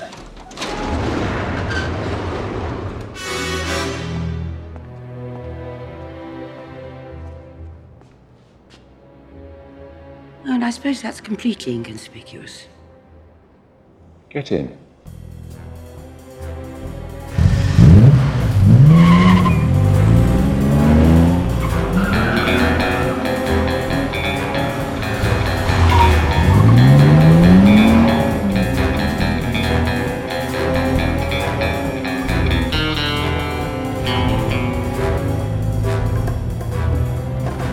Very comfortable, is it? Are you going to complain the whole way? Oh, go on then, eject me. See if I care. Where are we going? Back in time. Somewhere we'll have the advantage. Mm. Men vad, vad, vad tycker ni om M då? Jag tror att du antydde något, Patrik, om att du ville prata om M's karaktär där i din inledning. Nej, det var väl egentligen alla. Eller var det Joel? Framförallt de två nya som kommer in här. Men M, eh, nej det är som vi sa innan, hon, hon är iskall. Den här M är ju iskall. Just ja. hon, hon väljer den här listan med agenter istället för Ronson då. Eller, eller Bond för den delen. Det är hon som beordrar... Eh, eh, Eve då, det är ett problem jag har, kan vi komma sen till, eh, att skjuta istället för eh, låta Bond ta hand om det själv. Jättekonstig, ja. Just den är ju jättekonstig liksom, är, eh, att hon ska skjuta eller Bond ska klara det själv, det känns som fifty-fifty eller kanske övervägande till Bond, men, men eh, i alla fall, hon är kall, det gillar vi. Eh, ja. Sen tycker jag personligen att det är jättekul att Kincaid kallar henne för Emma hela tiden, det är ju jätteroligt. Ja. Det är så himla kul, för, för att jag hajade till igår, men jag har ju, jag har ju jag återupptäckte det som jag hade koll på tidigare. Det var liksom inte första gången i livet som jag insåg det, men det är bara för Bond säger så här, presenterar henne som M, och då är det mm. liksom för, förkortning för Emma, så han bara ja. Kincaid bara förstår att han heter Emma hela tiden, och så kallar han för det och ingen kommenterar det. Inte Nej, jag tycker det är, det är så roligt. Väldigt hon är ju alltid bra. Hon är ja. alltid bra liksom. Hon är ju bra, och jag gillar skarpt hennes scener med Ralph Fiennes där, är det väl va, som spelar nya, alltså Mallory, och, och även i det här för, senatorsförhöret som det heter i U S A. Här var det väl någon minister, någon mm. regeringsförhör, något konstitutionsutskott eller liknande som de hade där i England va. Jag tyckte det var väldigt bra. Kul scener, se henne liksom få agera lite mm. mer. Men jag, jag, jag tycker hon är ganska konsistent med den här varianten av M som jag sett i de senaste två ja, verkligen. Så att, och får ett passande beslut jag. Också skulle jag säga för en agentchef som mm. att hon äh, avlider. Ja, också ganska bra slut tycker jag. Det var liksom överraskande på något sätt, men, men blev mm. effektivt. Jag menar, man är inte så van att liksom huvudpersoner som, som sådana går åt i den här världen så att... Nej, precis. Jag tyckte det var bra gjort. Ja, verkligen. eh, Sen har vi ju då Mallory, och jag tycker det är kul sätt att de introducerar honom som den här liksom eh, usla politikern som de här agenterna ska ogilla, och inte för, de ska inte förstå varandra, och de komma från olika perspektiv. Och sen visade sig att han var mycket mer badass och hade liksom egna skills. Det, det, det tycker jag var ett bra manuskrivan liksom. Jag gillar det fortfarande, den lilla resan. Även om mm. man nu vet om det såklart när man ser honom. Så kommer man ihåg att det här, är, här är det nya M liksom. Ja, och sen är det ju, alltså det var ju redan i den scenen i början när han berättar att eh, hon ska pensioneras. Då var det ju glasklart vem som skulle bli den nya M. Alltså det, det ja. var ju, jag satt där bara... Ja, hon, hon, okej, säger, hon säger ju det lite så också. Ja, eftersom han, han hette Mallory då så visste ja. man ju direkt att ja, hans namn börjar på M, han kommer vara M. Det liksom. alla, alla M har ju, heter ju någon efter de börjar på M liksom. Så det var, det var lite är, för... Är det en, Är det något som är ett måste för att få jobbet? Måste man heta ett efternamn som börjar på M alltså? Nej, men det, det kommer ju från att den första M, och egentligen redan under andra världskriget när Fleming jobbade inom, inom säkerhetstjänsten då, så hette ju chefen någonting på M och därför undertecknade han med M. Och sen har de gjort det som en grej i filmerna att byter de karaktär då så har de låtit M fortfarande heta M i efternamn liksom, någonting med M då. Ja. Så det, det förstod vet, man ju att de skulle fortsätta. Det är, en, det är liksom en metanivå man leker lite med hela... Ja, liksom. Men den var, så det blev uppenbart att han skulle bli ny M då. Så för mig var det ju ingen, ingen förvåning överhuvudtaget. Nej, men det, det må vara. Men huruvida hans kompetens och hans eh, position och vilken typ av eh, linje han skulle föra var ju fortfarande en svängning mm. som jag, jag, absolut, jag tyckte var absolut. trevlig. Så det... Um... Jag menar att, att eh, filmen slutar med att Bond har respekt för honom. Kändes det inte som så troligt i de första scenerna han var med, det var det. Nej, utan det var den twisten han gjorde där och han, han fick ja. en liten pistol att leka med som man skulle säga att han var kompetent även på det. Ja, han, han tog en kula för, för M och så. Det var väl inte helt eh, väl etablerat innan, utan det tyckte jag var en överraskning trots allt. Mm. Um, du gillar också M eller Joel, eller har du något att belysa? Eh... Jo, men det är ju lite... Alltså nu, nu känner jag mig väldigt analytisk kring den här filmen, vilket jag kanske inte har varit tidigare. Men det känns ju lite som att hon på något sätt f- får betala ett pris i slutändan.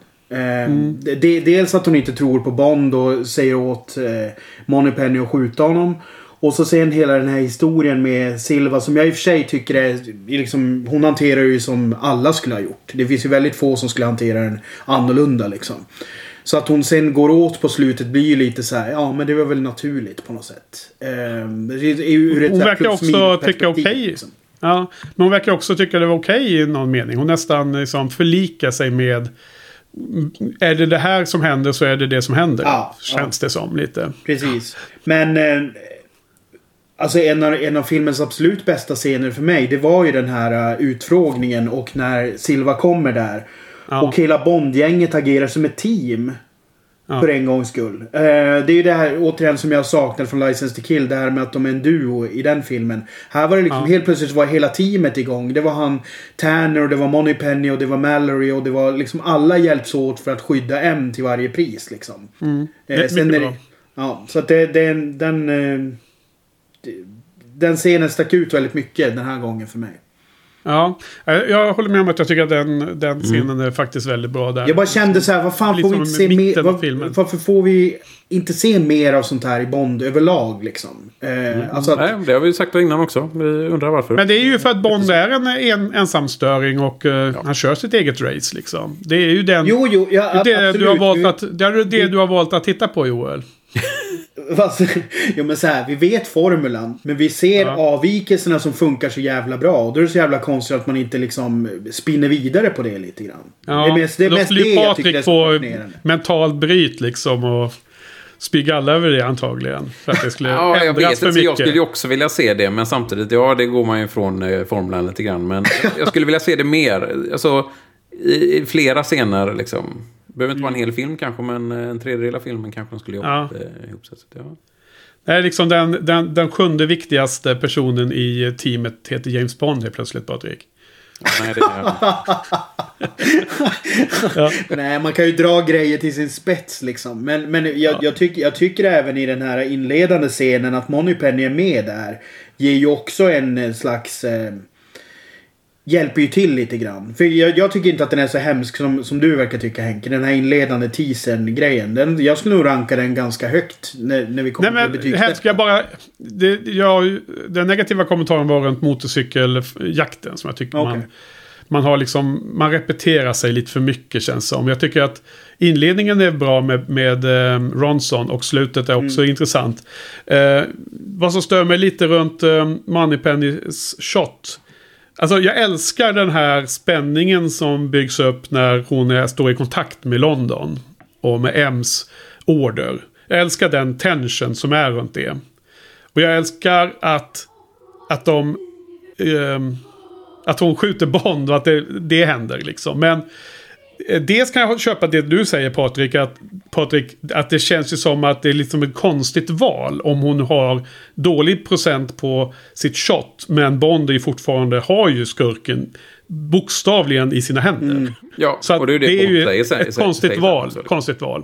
Det andra som stör mig i den här det är att det, det är kontinuiteten eller logistiken i hur, hur Moneypenny kör jeepen och hamnar på en liten kulle mm. och, och helt plötsligt framför ser ett tåg som, ja, framför tåget och ser ett tåg komma där borta genom en tunnel och sen finns en ny tunnel och det är en stor dal emellan. Den funkar inte för att de har bara skitit i någon form av realism där. Alltså hon kör, hon kör sin jeep precis bredvid tåget. Liksom i scenen innan. Mm. när, när Bond håller på med den här grävskopan då, som är någon slags mini-jakt i udda fordon. Han kör grävskopa på tåg för att mm, ta sig till precis. Nästa vagn. Det är väl en udda fordon vi har här. Ja, jakt i udda fordon. um, där, där, det, det, det, sen helt plötsligt så är hon i en annan position. Det är liksom, vad fan... De kunde ju science fiction film det på ett annat sätt för att få det att funka liksom, att hon hade varit bakom tåget eller någonting sånt och skjutit. Ja men framför tåget är hon ju. Fast jo, jag vet, jag, alltså, det blir ju fel. Ja. Nej jag vet, jag vet inte ens som jag håller med där. Jag tycker man ser ju riktningsförändringen när hon svänger med bilen. Alltså hon hon svänger ju bevisligen från spåret. Ja. Absolut, ja, ja. Men inte över en dal. Hon är ju nej, men vi, vi, vi kanske, hon kanske kört över en bro medan, medan vi ser dem slåss liksom. Ja, exakt. Att, de kunde exakt. När, när får vi se de tre filmerna när Moneypenny kör ifrån bredvid tåget till långt framför tåget? På den andra sidan en dal. Det är också liksom så här, de hoppar bara, bara för att det är convenient till manus så hoppar vi fram lite. Nu är hon där. För helvete. Men någon, någon, alltså vadå? Ska vi helt plötsligt redovisa allting som sker? Ska vi ha liksom så här nej, två nej, bilder? Nej, en som visar, vill ha tjugofyra? Nej, så är det ju inte Joel. Men, men, men jag och Patrik eh, har båda sett att det känns ja, väldigt nej, men det stör, konstigt. Det, stör även på det, det, det känns jarring. På samma sätt som du plötsligt sitter och tittar på foto rent tekniskt, behind ja. The scenes, så sitter jag och undrar på hur fan kom det dit? ja, ja, absolut. Ja. ja, det var det, det som var kommentaren, Joel. Jag vill inte se, jag vill inte att det ska kors, korsklippas var, varje sekund i hennes färd. Jag vill bara att det ska make a sense när jag ser filmen. Ja, men vad tycker du? Har du några problem med Moneypenny för att hon heter Eve, eller vad är det, Patrik? Berätta. Jag tycker bara att... Eh... Nu är det jag som är bokanal igen då. Och i Flemings böcker så fick hon aldrig ett förnamn. Så på så sätt så kunde, kan jag ju döpa henne till vad som helst. Men givetvis i ja. Miss Moneypenny-böckerna så hette hon Jane. Och då kunde de väl ändå kalla henne Jane. Vad är det för svårt med det? Varför ja, ska de just döpa? De gör ju det här för att, du är, för att man inte ska förstå att hon är Moneypenny med en gång. Nej, nej, men, men de, det är väl ingen som skulle fatta att förutom jag kanske att det hade varit Jane. Så. Men om vi, om vi nu ska gå över till Miss Moneypenny. Ja. Eh, är det inte...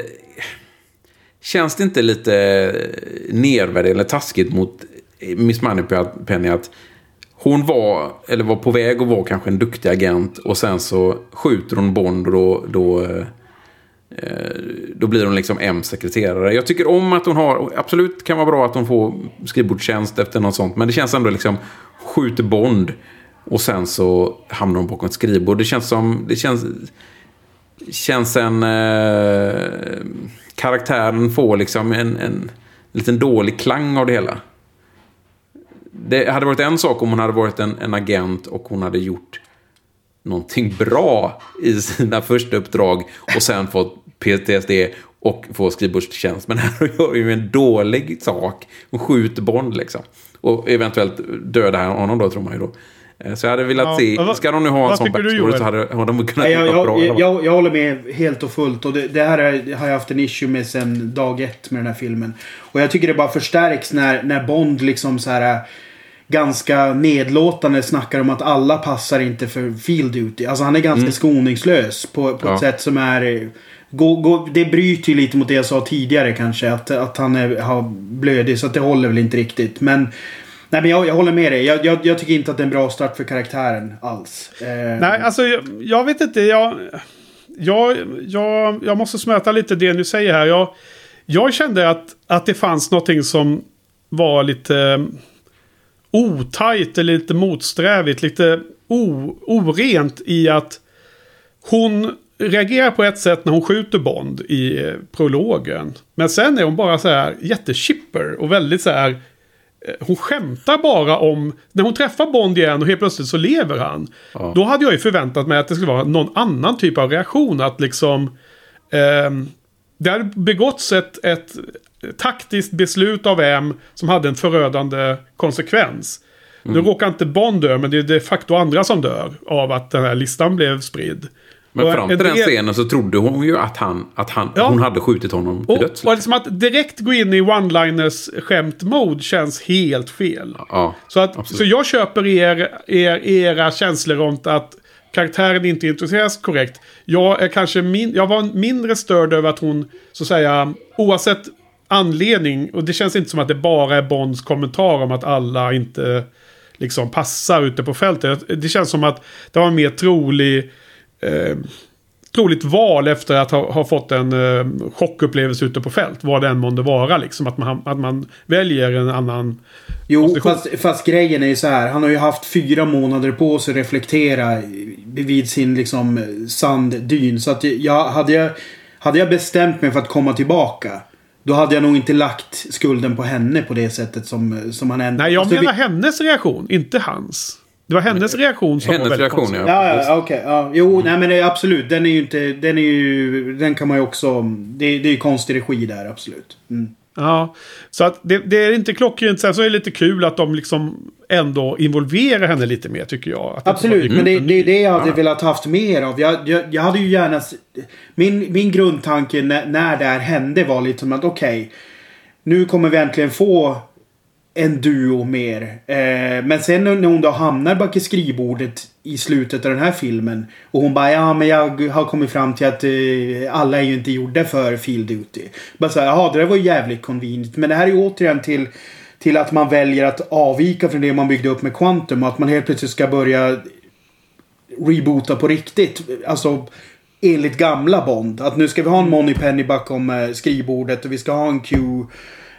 Jag hade ju hellre, jag hade, jag hade hellre sett en ark där, där hon hade varit en field agent i två, tre filmer och sen blivit M's eh, right hand. Ja. Liksom.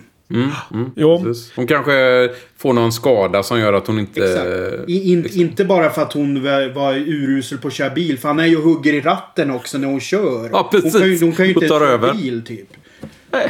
Tänkte också på det. Ja, det, det, det är lite det, det är svagt.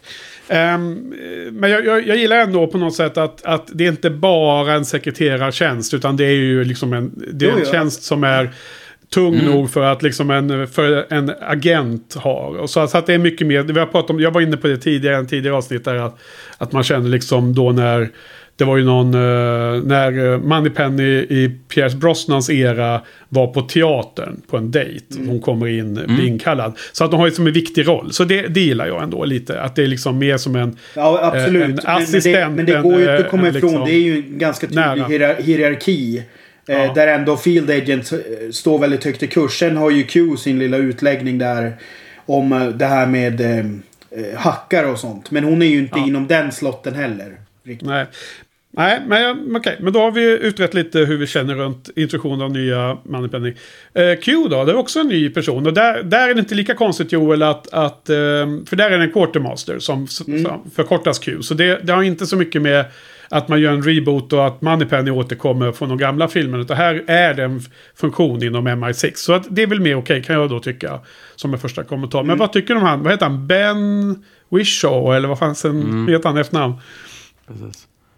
Eh, ska jag börja, ja, börja, ja, jag börja slakta? Ska jag börja slakta först?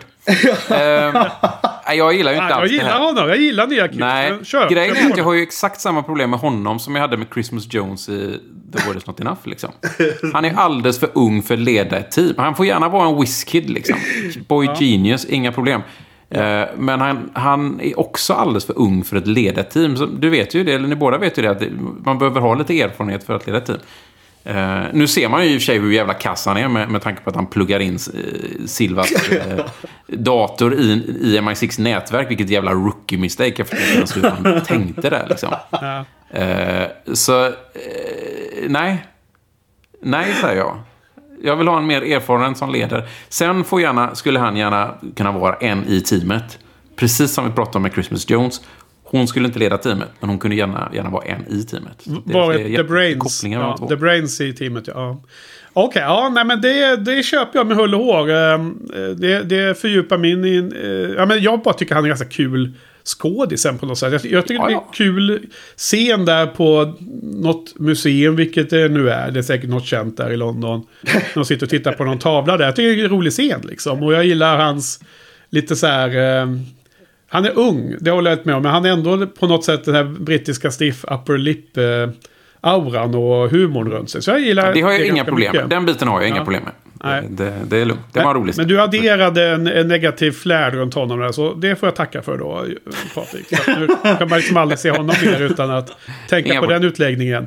Vad, vad tycker du då, Joel, om den nya Q? Det, det är blandat. Jag... jag Patrik satte ju fingret på ganska viktig grej, och det, det, jag, håller, jag håller med. Det, det, karaktären hade absolut funkat som någon slags del, du vet, någon, det visar sig att han, han är den duktigaste hackern, så han kanske blir Q senare, liksom. Eh, men det känns lite absurt när han står där och liksom har teamet runt omkring sig, och det är liksom eh, han som call the shots. Det, det känns lite, lite sådär. Sen, sen tycker jag att skådespelaren i sig har lite roliga grejer för sig, men alltså någonting som är återigen här till de där ytliga jävla grejerna. Men alltså hans hår. Alltså det är helt sjukt. Alltså det, han, har, han har ju suttit... De har ju suttit med honom i trettio minuter minst, liksom. Inför var, varenda gång. För det är ju helt... Det är ju fantastiskt hur lockarna ligger på honom. Tycker ni inte det? Jag kommer inte ens ihåg. Hade han locket hår? Man har ju, han har ju otroligt jo, så här, väldigt tjockt och liksom... Han har ju en otrolig hårkvalitet. Ja, vilken kille. Ja, det gillar vi. Ja, men jag kommer därför han, han blev blev nya nya ja. Q. Nej nej men alltså så, så att, alltså grejer jag har ju uppenbarligen och hakar ju upp mig på fel grejer, men det är så här varenda gång han kommer i scen då är det, då är det första jag tänker på i typ två sekunder, sen kan jag liksom börja ta in vad, vad han säger ja. liksom. Så nej, att, men grej, det, där har du en till Henke nu och, och se när du ser om de här filmerna. Ja, exakt, en till sträng polyran där jag tänker på. Men alltså visst, det är väl utseendemässig fråga du lyfter här, men jag menar, är det det du sitter och tänker på när du ser scenen, då är det ju det du, då är det, det du ska pratas om i podden. Det är ju exakt, exakt. Det, det, det, det, det säger ju något om scenen i stort och så. Ja. Um, och skådisens uh, performance, regi och manus och allt vad det kan vara som går in i det hela. Men, men jag, jag, jag tycker absolut att han förmedlar komedi på ett bra sätt. Alltså det här när, ja. när han inser att han, att han har blivit hackad själv och han bara liksom sliter ur nätverkskablarna. Det är ju väldigt bra liksom komik. När han liksom, ja. oh shit, när, när poletten trillar ner liksom mm. till slut. Ja. ja, det är väldigt, väldigt svagt manus där. Jag vill att de hade en... en smartare sätt att samtidigt göra det tydligt för ah, hela publiken, Patrik, inte bara de som ja. kan, men, men också eh, så att det hade någon bättre koppling i vad som skulle vara rimligt ur en teknisk perspektiv. Ja, ja precis. Man skulle önska det är lite det. Grann som hur en pokerpott i eh, no, t- eller, No Limit Holden funkar. Ja, Casino Royale, precis. Eh, nej, men jag, jag, jag tänker nu då när ni har berättat och pratat om hur ni ser på den här karaktären, att tyvärr har de nog hamnat i den här återvändsgränden mycket för att de ska liksom få till en sån reveal och en sån överraskningsmoment, att den här ynglingen som sätter sig jättenära Bond på museet visar sig vara nya Q. Det, det är som allting är till för att få den scenen att ja. bli en reveal. Ja. Och då, det är ju samma sak med Malpenny. Reveal. Ja, men det, Oj, det är lite samma typ av problem, att de då målar in sig ett hörn och sen faller allting ut ur det beslutet som då skapar de här negativa feedbacken som ni har givit här, framförallt ni. Mm. Det är intressant. Eh, annan viktig karaktär i filmen är ju då Javier Bardem då. Eh, Silva. Eh, jag menar, han var ju superkänd från No Country from eh, No Country for Old Men tjugohundrasju eller vad den kom, och hans eh, vad han nu heter där, eh, den eh, psykopatiska mördaren som, som, jag menar, vilket genombrott liksom. Jag hade aldrig sett mannen tidigare. Han har väl säkert gjort massor med spanska spansktaliga filmer innan, men för mig var det som en, en ny skådis när eh, Bröderna Coens film kom. Eh, så att här så fem år senare så var han liksom så pass stor då, så att det var som en eh, big catch, gissar jag, för Bond-franchisen att få en sån här känd skådis och spela skurken. Eh, lite samma typ av tänk som de gjorde i nästa film då med Spectre, där de hade den här österrikaren, vad han nu heter. Eh, nej, inte Arnold, utan den här lilla farbrorn. Ja, det var något. Ja. Men vad tycker ni om Silva? Alltså jag, jag är ganska kluven, för jag kommer ihåg att jag älskade honom som skurk när, då, när vi såg filmen för första gången. Mm. Och eh, runt tjugotolv till tjugofjorton femton eller vad jag nu såg filmen de här första gångerna. Um, men ja, nu, jag vet inte. Jag tycker att de använder honom fel på något sätt. Jag menar, jag, antingen skulle jag vilja se dem mer galen under större delen av, av filmen, eller så skulle jag vilja se honom mindre galen i slutet. Alltså det, på något mm. sätt känns som att det blir en konstig mix här och allting. Och, och sen stödde jag mig lite igen då på logiken i, i kontinuitet inom filmen. Och nu, Joel, nu må väl du kanske stö- som inte accepterar det, men jag tyckte att hans planering av allt som sker, från att han blir fångatagen av Bond till att han har flytt, är så otroligt orimligt. Jo, hur han, men det är... var, varenda lite steg. Menar, det, det han så. kommer ut för, till slut från en jäkla tunnelbana, och så bara inom en sekund så är hans medhjälpare där med en jävla bil, och de åker iväg, en polisbil. Jag menar, det är liksom som de har De har planerat det här i millisekunder. Inte liksom ja, men det, någon annan de har enhet. Suttit där en vecka och bara väntat på honom. Precis, och för att han, han, det är ju samma. Han möter ju, han möter ju två poliser som ger honom ett paket inom en sekund. Han kliver ut genom en dörr också. Ja. Det är så. Och, liksom bara, och, och det här med att Bond kommer och kommer ikapp honom precis där han har gjort en... en booby trap har han planerat månader innan. Ja, för ja. Han har ju inte haft någon tid att sätta upp den. Och så smäller det, och så säger Bond, ah, men jag överlevde. Ja, ja, men det är bara för att det kommer ett tåg här nu, exakt nu, som ska döda dig. Liksom. Ett tomt tåg då, som Joel observerar. Fast, fast, fast den grejen, där, där får jag ändå säga att nej, jag, jobb, jag jobbar ett tag på M T R eh, som har hand om tunnel, tunneltågstrafiken. Och det, det jag insåg då är ju hur jävligt viktigt det är med punk- punktlighet. Så att just den grejen är ju så här att om, om, om, om, jag, ska, om jag ska komma i tid till jobbet, så då är det ju så här att tunnelbanetåget går ju alltid inom en trettio sekunders intervall. Alltså om det, om det är mer försenat eller för tidigt, då, då blir det ju liksom så här, då hamnar du på en diff-grej som i slutändan blir någon form av böter eller så. Så att jag kan mycket väl tänka mig att tågtidstabellen är ju fast. Så att just, ja, just i fallet med han, tåget är ju... Det är just det han, som är problemet. Dialog, det, det är just det som är problemet, Joel. Att den är fast. Och, och då, då, ska alltså, då ska alltså den här... Men allting hänger ihop i planeringen. Det är det här konstitutionsutskottets timing, och att han ska komma fri. Då måste liksom Q sätta in sladden och börja sin, sin jo, jo, analys ab, ab, exakt ab, i absolut. Tid. Absolut, men allting det, måste det jag ske. Menar är att i, i allt det här, när han ja. står på stegen... Då vet han ju att okej, okay, inom två minuter kommer det komma ett tåg. Eller inom fyra minuter. Så att just, de, de bit, just den ja. biten, det skulle jag faktiskt ja. köpa. Men, jo, allt men då får annat... han stå där i fyra minuter och uppehålla Bond. ja, inte kommer närmare liksom, på fyra minuter. Jo, ja. det, det är väldigt, det är contrived så det skriker ja. om det. Nej, men du, du verkar utgå från att han har en, en controller som smäller av bomben, Joel. Det hade han ju inte heller. Han kom jo, direkt han, från en ja, isolering. Han... Jo, men han har ja, väl han, ty- han, han säger han tryck- någonting om att det här kallas en radio. Någonting. Jo, men han trycker ju på polisradion, då sprängs den ju. Så att den är ju, ja. polisradion är ju en uh, trigger. Mm-hmm. Han har snott en polisradio av en av vakterna, ja.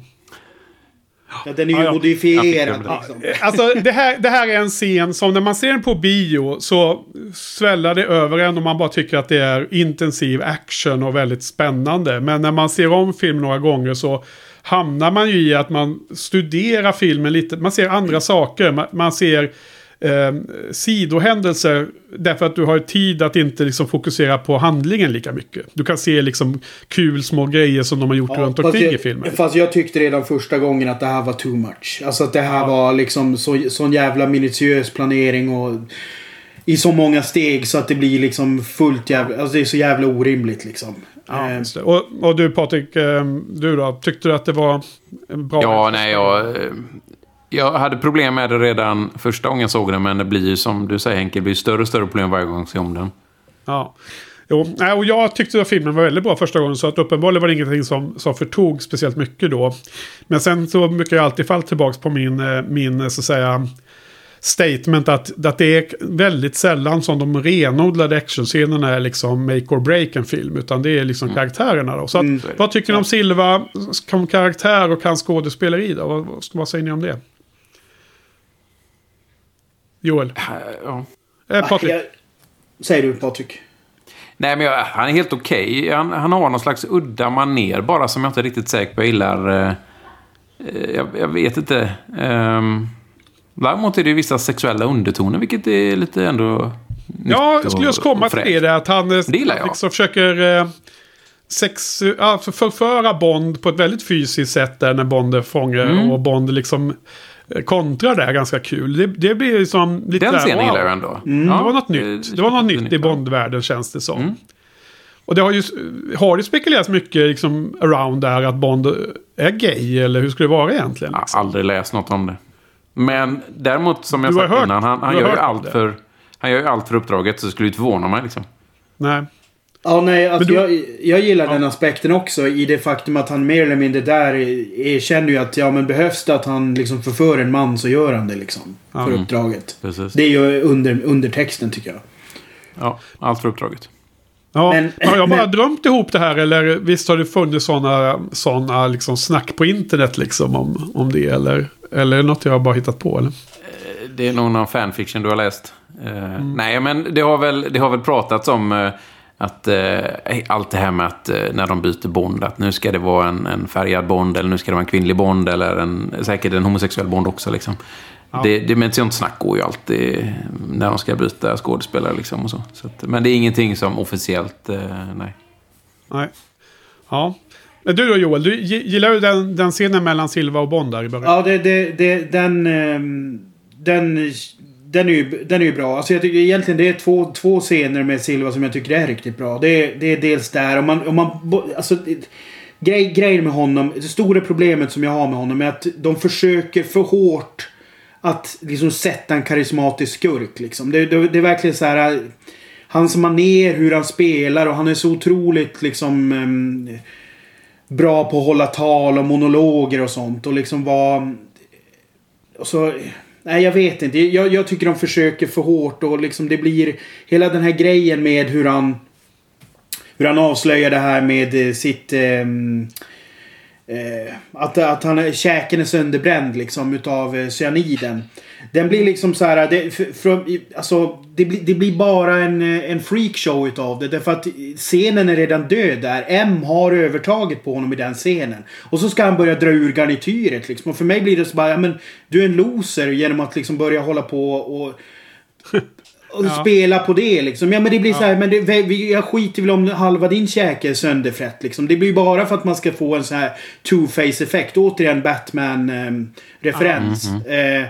Ja, exakt. Alltså, eh, M är redan på torr mark, på trygg mark när det gäller att hennes operativa beslut gäller. Ja, och det har de gjort i varje, i varje precis, givet precis. läge.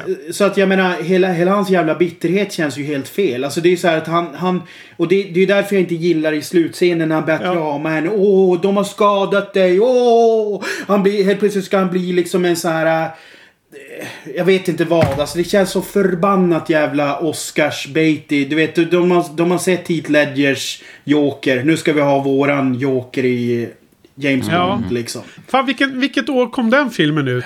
Andra filmen i Batman-trilogin av Nolan. Det är några år innan i alla fall. Så att ja, det är ju... Ja. Precis. Eh, den första Batman kom noll fem, så att då kom väl den noll sju eller något sånt där också då. Ja. Så det är någonstans innan. Nej, alltså det, det, för, för mig blir alltså så här, visst man, man kan tycka om skådespelare som är över... överspelar och liksom och sådär. Men jag, jag tycker här blir det sökt på ett sätt som inte funkar. Jag, då då ja, tycker jag faktiskt men, bättre, bättre ja. om, vad heter han, han i Spectre sen när vi kommer till det. Okej. Okay. Ja, det här lilla farbrorn. Men, men, ja, just det. Ja. Jag tycker ju, det är precis det är kul att du tar upp den scenen när han tar ur eh, tandskyddet där eh, och he, halva käken ja. hänger med. Eh, det är precis där som jag känner att hela filmen vänder. Sen går det bara nerför. Och det vi pratar om, hela den här jakten och som slutar med tågexplosionen och upp i Skottland och booby traps och sånt där. Så det är precis när, ja. när han tar ut de grejerna. Det, där, det kände jag redan när jag såg den om den nu då. Där vänder filmen liksom. Ja. Nej, alltså jag, jag håller med det du säger, Joel, och jag vill säga att det är ungefär samma, du är inne på samma ämne där, där jag säger att den antingen ska vara mer galen hela tiden ja, eller inte. Exakt. Därför att i början så säljs han in som att vara så här supersmart och kan mm. planera hela den här flykten, och sen det... i slutet så säljs han in som att han är helt jävla crazy då ja, när han vill. Och det... M, M ska skjuta sig själv och honom i samma kula. Ja, precis. Så han blir så jävla liksom så här över att hon, de har skadat henne. Det är som att, du vet, ja. det, det blir nästan som en Gollum-grej och Ringen nästan. Alltså, ja, ja, men, ja, men, ja, två, två personligheter, ja. Precis, precis. Ehm, jag såg här, Dark Knight kom tjugohundraåtta, så de hade fyra, fyra år på sig. Ja. Ehm. Det hade legat, legat och marinerat hur de skulle få ja. fram en ny Joker, ja. Precis. Bra, bra. Det är lite kul att vi ändå bra med tre olika perspektiv. Man, man, man fördjupar sig lite här.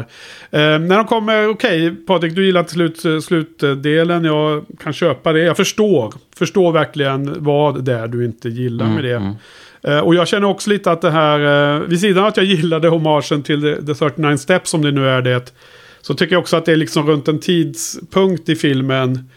Uh, därför du vet, när man ser den på Blu-ray så ser jag ju hur lång tid har gått av filmen, och då, då, så, då är det så här typ mot slutet, det skulle kunna börja ta slut, men nu är det liksom en ny fas, en filmen tar liksom en ny vändning, och så är det... Jag menar att du ser hur långt det är kvar av filmen när du ser på Blu-ray? Jag ser hur lång tid som har gått på filmen, på, på spelaren, att filmen liksom adderar den här långa sekvensen som, som är du, Joel, ville ha haft i Quantum of Solace. För att ungefär vid samma tillfälle, ja, just det, i slutet, just det. slutet av Quantum of Solace, när de kommer till det hotellet, så säger du, där hade man liksom velat ha en ganska lång scen kvar. Mm. Och, och det är ju liksom den långa scenen som skiljer sig i längden på de här två filmerna. För Quantum of Solace är en femtio ungefär, och den här är två tjugofem. Mm. Det är liksom ganska lång skillnad på, mm. på en film då. Så att det, det interna tempot i filmen är liksom på väg att ta slut, och sen bara, nej, nu tar vi en omstart. Vil- vilket för övrigt också ju eh, The Dark Knight gör, va? De har väl två slut liksom. Ja, jo, det är lite det är lite de, de har ju, mm. Den är ju svinlång, och där, där man har två skurkar. Man har både Jokern och Two-Face. Mm. Vilket gör att mm. det är som två filmer igen ju. Och där är också en jättelångt slut med, med, med Two-Face. Vilket är en annan lustig jämförelse faktiskt. Mm. Och det här är det som att den första Silva är den smarta, kompetenta agenten som är förrådd. Och sen den andra eh, skurken är Silva som är helt crazy och blivit liksom psykiskt... Eh... Alltså gre- grejen är så här, jag tycker bara att Trevelyan i Goldeneye är så jävla mycket intressantare. Därför att det känns ja. mycket mer som Bonds jämlik, eller inte jämlik, jo, dels jämlike, men också det här att han, hans... Eh, Alltså hela den här jävla grejen att, att Da Silva går på någon slags hem, det, jag köper inte det. Därför att det, de flesta normalt rationella människor skulle förstå varför hon fattade beslutet hon tar liksom. Ja, och, och, och, och inte han gjorde gå... ju några sidoaffärer. För, för att inte och, tala om att... Straff, liksom. För att inte tala om att James Bond själv då, i Pierce Brosnans skepnad, så fick sitta och röttna fjorton månader i nordkoreanskt fängelse. Han liksom vill inte komma tillbaka och döda M. Exakt. Utan han, han, han frågar M, vad fan släppte ni mig för? liksom. Mm, precis. Um, så precis. Det helt, hur... precis motsatt reaktion, ja. ja. Okej, okay. Men uppe i Skottland då, då, trots att det är den svagare delen som du säger i alla fall, Patrik, och jag kan tycka att det är lite så här plus och minus på den, men det är ju lite kul att se Albert Finney, för han är ju väldigt mm. välspelad. Men, men där, där, jag, måste, där måste, jag måste få fråga dig, Patrik, där. Är, är det så att de försökte få Sean Connery att spela den rollen? uh, jag vet ja. att de uh, det var uppe på tapeten i början. Ja, men det hade men, varit bites. Det hade varit bites han, alltså. han skulle ju aldrig eh, acceptera det. Han gillar ju inte bro- eh, broccolis. De har ju haft en beef sedan länge. Och sen hade ju det... De skulle aldrig gjort det heller. Det hade ju tagit en ur filmen helt och ja. hållet liksom. Så att, ja. det var väl en kul tanke, men det hade ju aldrig blivit realistiskt. Men visst, tanken fanns där. Nej. Nej, men han, han är ju väldigt bra. Gillar ni honom? Gillar ni honom här i den här filmen? Eller? Ja, han är bra. Ja.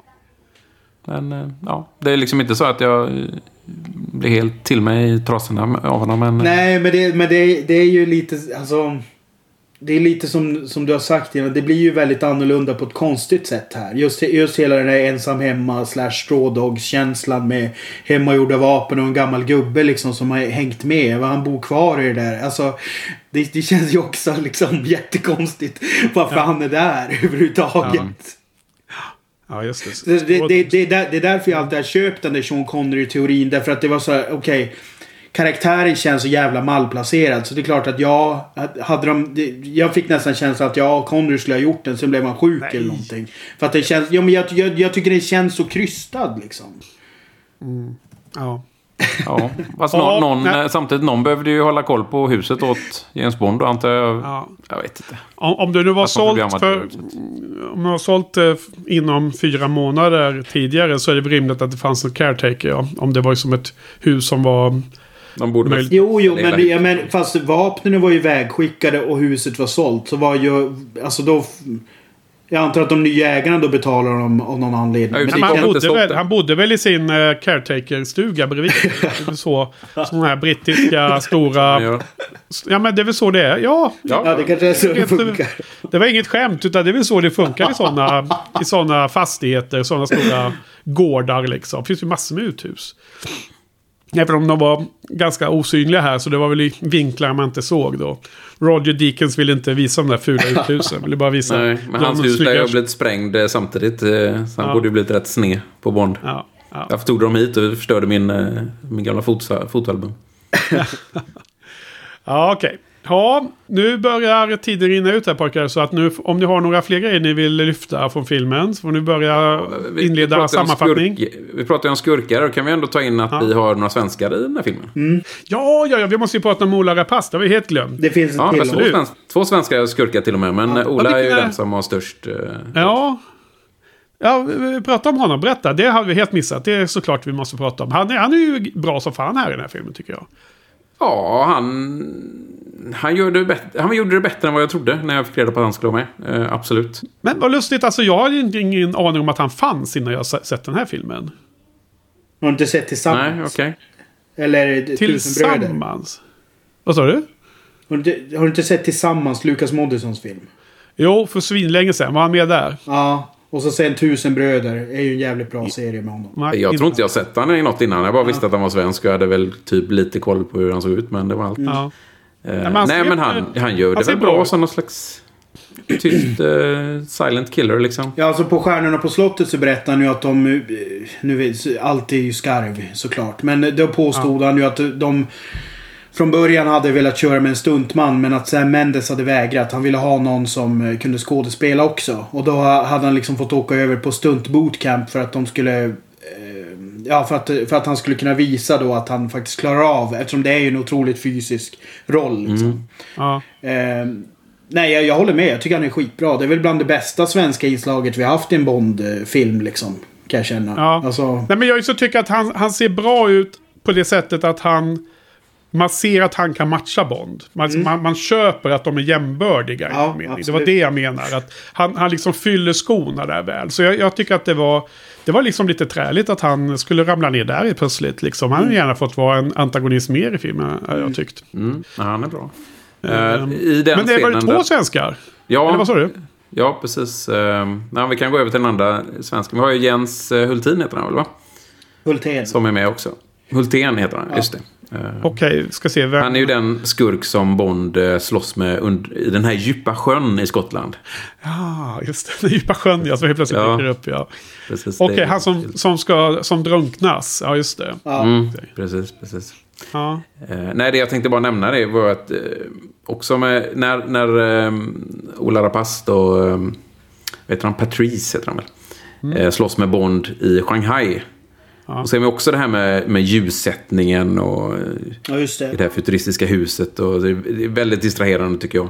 Ja. Men, men vad kan jag säga? Att jag, jag, jag, det är den enda, jag brukar ju inte åka på, på location scouting för de nya Bond-filmerna. Det är inte lika roligt liksom. Men jag har varit vid det huset faktiskt. Ja. Eh, för det tänkte jag att när jag ändå... Det är ju uppe, London då. Uppe i... Vad sa du? Är det i London? Det är London. Det huset ligger i London, ja. Jag tror det ligger bakom, det är någon av järnvägsstationerna ligger bakom, det Paddington Station eller någonting. Okej, så huset i Shanghai är inspelat i London? Ja, Broad, Broadgate Tower. Jag vet att jag gick dit, tog lite kort och så gick jag även in och snackade med han som satt, den vakten som satt i receptionen där. Ja, du menar ersättaren? Den ersättaren, jag, för jag tror, jag tror jag sa något så jävla dumt och här är det ju farligt att jobba liksom, det skjuter ja, folk liksom. Ja. Och sen efter jag sagt det tänkte jag, vad fan säger jag liksom? Jo, nej, men det är härligt, det är bra. Du ska komma in som en värsta nörden och vara helt, helt inne i filmens värld, det är bara bra, det gillar vi. Ja, precis. Men, nej, jag tror det är... Fattar han vad du menar eller? Hade han nej, hört jag, det skämtet typ tusen jag, gånger? Nej, jag, jag, tror att, jag tror inte det var så många som hade varit där innan eh, vad jag förstod det som. Men jag tror han hade koll på att, eh, att Bond hade spelat in det. Ja, ja. Jag, jag, jag håller med om att den, den när de går och smyger och det liksom speglar och man vet inte var, vilken vinkel det är. Den är bra på pappret, det är liksom lite spektakulärt, eh, kul idé, men jag tycker att de inte får igenom det fullt ut för att man får liksom inte riktigt känsla för när det är farligt och inte. Liksom, det blir bara att det råkar bara hända saker. Det, man får liksom inte en grepp om actionscenen på samma sätt som jag skulle önska att, att en perfekt... Nej, det är svårt att veta vem som är vem i den här scenen tycker jag också. Ja, men det är ju en annan del av det, den typen mm. av problematik. Och, så att jag håller med om att den liksom tyvärr inte blir lika bra. Jag menar, när Bond förföljer honom och hoppar upp på hissen och allt det, det är jättebra tycker jag, inledningen. Det är superspännande inledning av den scenen. Men sen blir liksom själva det, det fysiska action... Um, um, exchangen som sker i slutet levererar inte på samma nivå som liksom nej, själva precis, men hissen och allting allting fram till det är jättebra. Mm. På något sätt får jag lite känsla av det här liksom mer som Blade Runner eller The Fifth Element eller så, någon form av futuristisk science fiction när de här ljuset som kommer svepande om och om igen och så. Ja, den nya Blade Runner tänker du på? Eller ja, egentligen gamla också då. Jag tänkte på den gamla, men jag kan gärna tänka på den nya. Den är ju ännu bättre än den gamla, så att det gör jag gärna. Ja, just det. Två svenskar med där, ja. Mm. Sen har vi det här stora hålet också som känns inombords. Så hur är ja. det med Michael Wilson-spotting i den här filmen? Hålet Amin- blev ju ganska stort den här gången. Ja. För den scenen han var med i. Ni minns att, han, att det var massa kistor på döda agenter. Ja. M står Paul, det lite ledsen Paul där. Bearer står det i eftertexterna. Vad sa du? Stod det? Hans, han finns ju med i eftertexterna ja. på min Blu-ray. Och precis, det står precis. Paul, alltså kistbärare står ja, som. Precis. Så hans scen som kistbärare är ju bortklippt. Vilket är väldigt jobbigt. Däremot, som tur var, så är han med... Eh, man ser det ju inte ens liksom. Men när hon står vid kistorna så ser man en... Eh, vid en av vinklarna så ser man ett, eh, en dörr på andra sidan kistorna så att säga. Ja. Och då ser man en vithårig herre där borta och det är ju givetvis Michael Wilson och så ja. var. Men, men tyvärr hans, hans scen där han är med mycket mer är ju bortklippt i den här filmen. Då. Totalt värdelös. Sämsta, sämsta, sämsta de tänkte. Sam Mendes beslut här alltså, helt klart. Ja, man fick verkligen eh, gå djupt ner för att liksom, man ser honom i en liten vinkel. Liksom. Mm. Det var ju synd att det inte kom en pandemi så att han hade kunnat planera in en scen där han kunde vara med i efterhand. Efter de hade klippt filmen. Ja. Jag vet inte hur du tänker nu.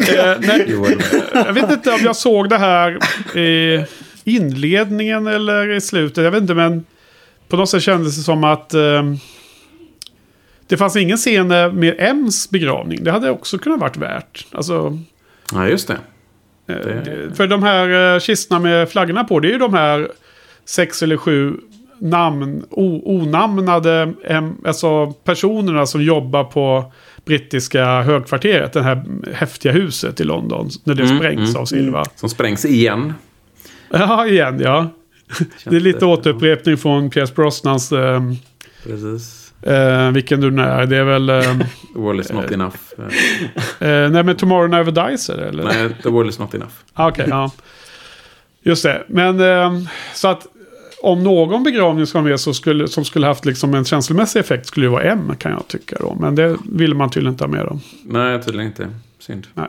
Men, men ja. eh, sen, sen vi, må, vi, vi måste ju prata om det här med Bondbrud i den här filmen. För det är ju totalt mm. en approach också. Än vad det har ja, tidigare. Innan vi går in på det, låt mig säga en annan sak om Bondbrudarna och Daniel Craig. Han ja. har ju lite otur för att han har gjort tre filmer nu. Han har aldrig fått avsluta med en, med en Bondbrud. Nej. Inte någon av de här tre filmerna har ju fått sluta filmen med, med Bondbrud. Val. Aktivt det känns val, lite jobbigt. Ser ut som. Ja. Alltså det, ja. det är ju så här... Min, min, Men det, finns det, det någon Bondbrud ens i den här filmen? Det är ju Moneypenny i så fall, skulle jag vilja säga. Eller Nej, hon det... Severin då. Precis, hon som blev avskjuten där. Mm. Ja. På ön typ. Men jag det är väl ser inte henne som en Bondbrud. Hon är ju den andra av de tre kvinnorna i, ja. i bon, den här Bondfilmen. Eh, Vara den första ja, men, är ju ja. den här turkiska fiskebyn då. Just det. Men jag skulle uh, säga att det är Moneypenny som är Bondbrud nummer ett här i den här filmen. Jag vet inte vad ni tycker, men... Uh, ja, om vi börjar med Moneypenny så funderade jag på det igår faktiskt. Om när hon kommer och dyker upp ute på fältet där i någon scen... och hon uh, rakar honom, uh, då får man en känsla av att de har sex efteråt. Ja, det måste de väl. Men, men det känns ju jättekonstigt, för Bond har ju inte haft sex med Moneypenny någonsin. Jag vet. Det, ja, för det jag, en... jag, jag bara får en känsla av att de skulle ha sex där, men det, man får inte liksom se att de går, går till sängen, så att det är fortfarande lite höll till att det inte är helt säkert liksom. Ja, jag vet inte. Jag tycker det jag tycker det hintas tillräckligt för att... Ja, ja, jag håller med, men jag bara undrar liksom, för det, ja. det, det, det, det känns så o, opassande i eh, hela filmseriens eh, ja, och, och inklusive låg. Din tv-serie där. Alltså det passar ja, inte exakt. Och, precis, det är ju som att de gör direkt eh, kanonbryt mot tv-serien. Precis. Ja. Nej, men alltså för, för egen del blir det ju lite så här att för, för mig, alltså nu kommer jag från någon slags statist statist eller vad, vad ska man kalla det liksom så här nörd nörd statistikperspektiv, och det blir så att så fort de blir Moneypenny då blir hon diskvalificerad som Bondbrud liksom. Då är hon ju liksom i medhjälparfacket för mig på något ja. sätt. Så ja, det håller jag också med om. Det så för mig för mig är det lite det skulle vara hon då som blir avskjuten, men det är inte hon är inte tillräckligt närvarande för att man ska känna att det liksom är en en main main tjej så att säga, utan det, det, den formulan bryter de emot, så jag, jag tycker det är lite konstigt att de inte kan bryta mot den här ensam vargs eh, som tydligen är jätteformulerad i, ja, det, liksom... var inte, det var bara att på, på, bara beskriva att den fanns jo, eller inte att den var o, obrytbar, men jag håller helt med om att de bryter det här väldigt häftigt här, för jag menar, det är nästan som att de har ändrat sig mitt i manuskrivandet, för att de inleder med en spännande backstory till henne där. Med prostitutionen och huruvida hon är fånge eller kan hon bli fri och de här sakerna. Och sen så blir det inget av det liksom, känns det som. De bara liksom, nej men nu hade vi inte tid med den här karaktären. Så nu, nu då kan hon bli, vad kallar du, avskjuten? Ja, det är det hon blir. Hon blir ja, det är väldigt summariskt, precis. Det är liksom för att... Några sekunder ett... innan räddningen kommer dessutom. ja, liksom... hade, hade han liksom bara vänt, liksom förhalat det hela lite så hade han ju, hade hon ju levt. Liksom Bonds planering på, på, millimeter, på millis, millisekundnivå är inte lika, han är inte lika exakt som Silvas. Nej, men det, de använder ju den karaktären som hon har i den här filmen bara för att etablera Silva liksom. Så att det blir ju liksom ingen klassisk Bondbrud alls tycker jag, utan det är ju någon av de här som förbrukas på vägen framåt målet som men, det, men jag menar det, det är ju ändå så här det, det är ju inte det, det visar ju att det funkar ändå liksom. Det är ju inte det man sitter och saknar andra halvan liksom, att det ska komma in en Britt, Britt Ekland typ liksom. Nej, det skulle vara en Pambouvier-typ. ja, ja, ja, exakt. Jo, precis. Det har gått väldigt lång tid innan vi har tagit upp ja. Pambouvier. Ja. Och det var inte ens jag. Jag som får lägga en, peng, en, en guldpeng i skålen istället. Duktigt. Ja. Nej, men jag, jag så tycker att det är intressant att de försöker bryta de här lite. Men jag tycker att eh, det fanns väl andra aspekter då av filmen som ni, om inte annat, har lyft som då också måste göras bra. Det hjälper inte bara att bryta den här förväntade mallen. Utan det man byter ut till måste också vara bra. Jo, jo. jo precis. Så är det ju. Det är lite samma problematik runt adaption som vi börjar prata om. Liksom, vad, vad ändrar man och varför? Mm. Mm. Ha, eh, vad tycker du då, Patrik? Har du sagt allt vad du, vad du tycker om henne? Jag tycker att eh, någonting som vi behöver nämna är ju ändå Uh, filmsången sången, filmens sång ja. ja, den gillar jag. Av Adele.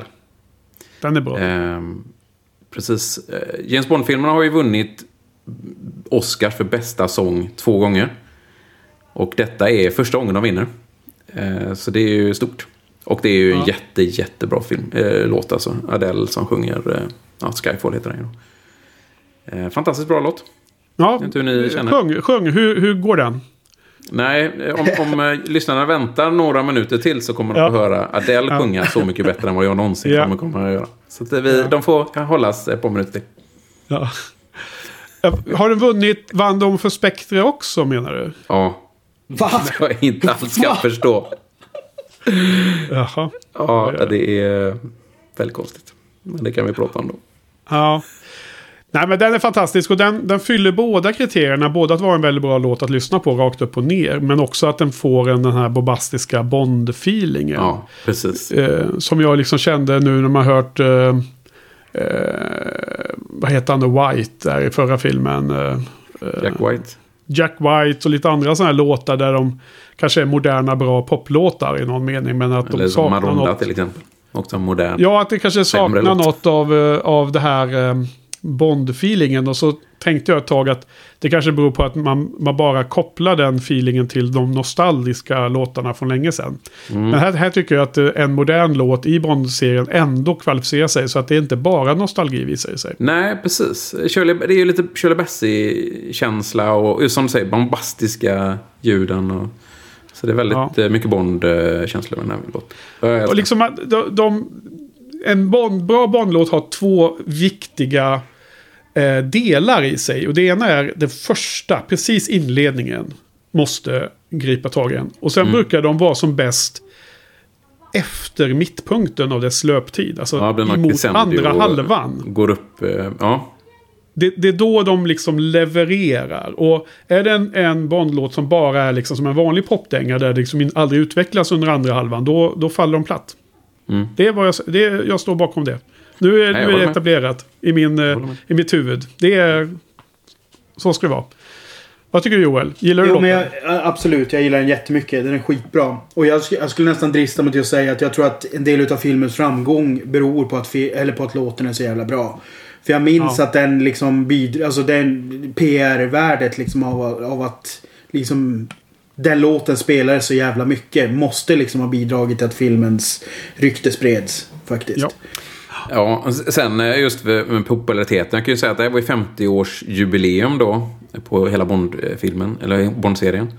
Och de gjorde jättemycket tie-ins utanför Bond, eller utanför filmen så att säga, för att, just att det var femtio år. Och jag tror att det här sammanföll med eh, drottningen, eh, Storbritanniens drottning. Hon hade ju också någon sån... Om det är femtio, något slags jubileum hade vi också samma år där. Och så de gjorde en tie-in med det liksom, och med den här brittiska lilla hunden i filmen som också är någon, någonting brittiskt liksom. Och även de gjorde ju en cool eh, cool film för eh, O S i London som också var tjugohundratolv. Och jag vet inte om ni kommer ihåg ja. den.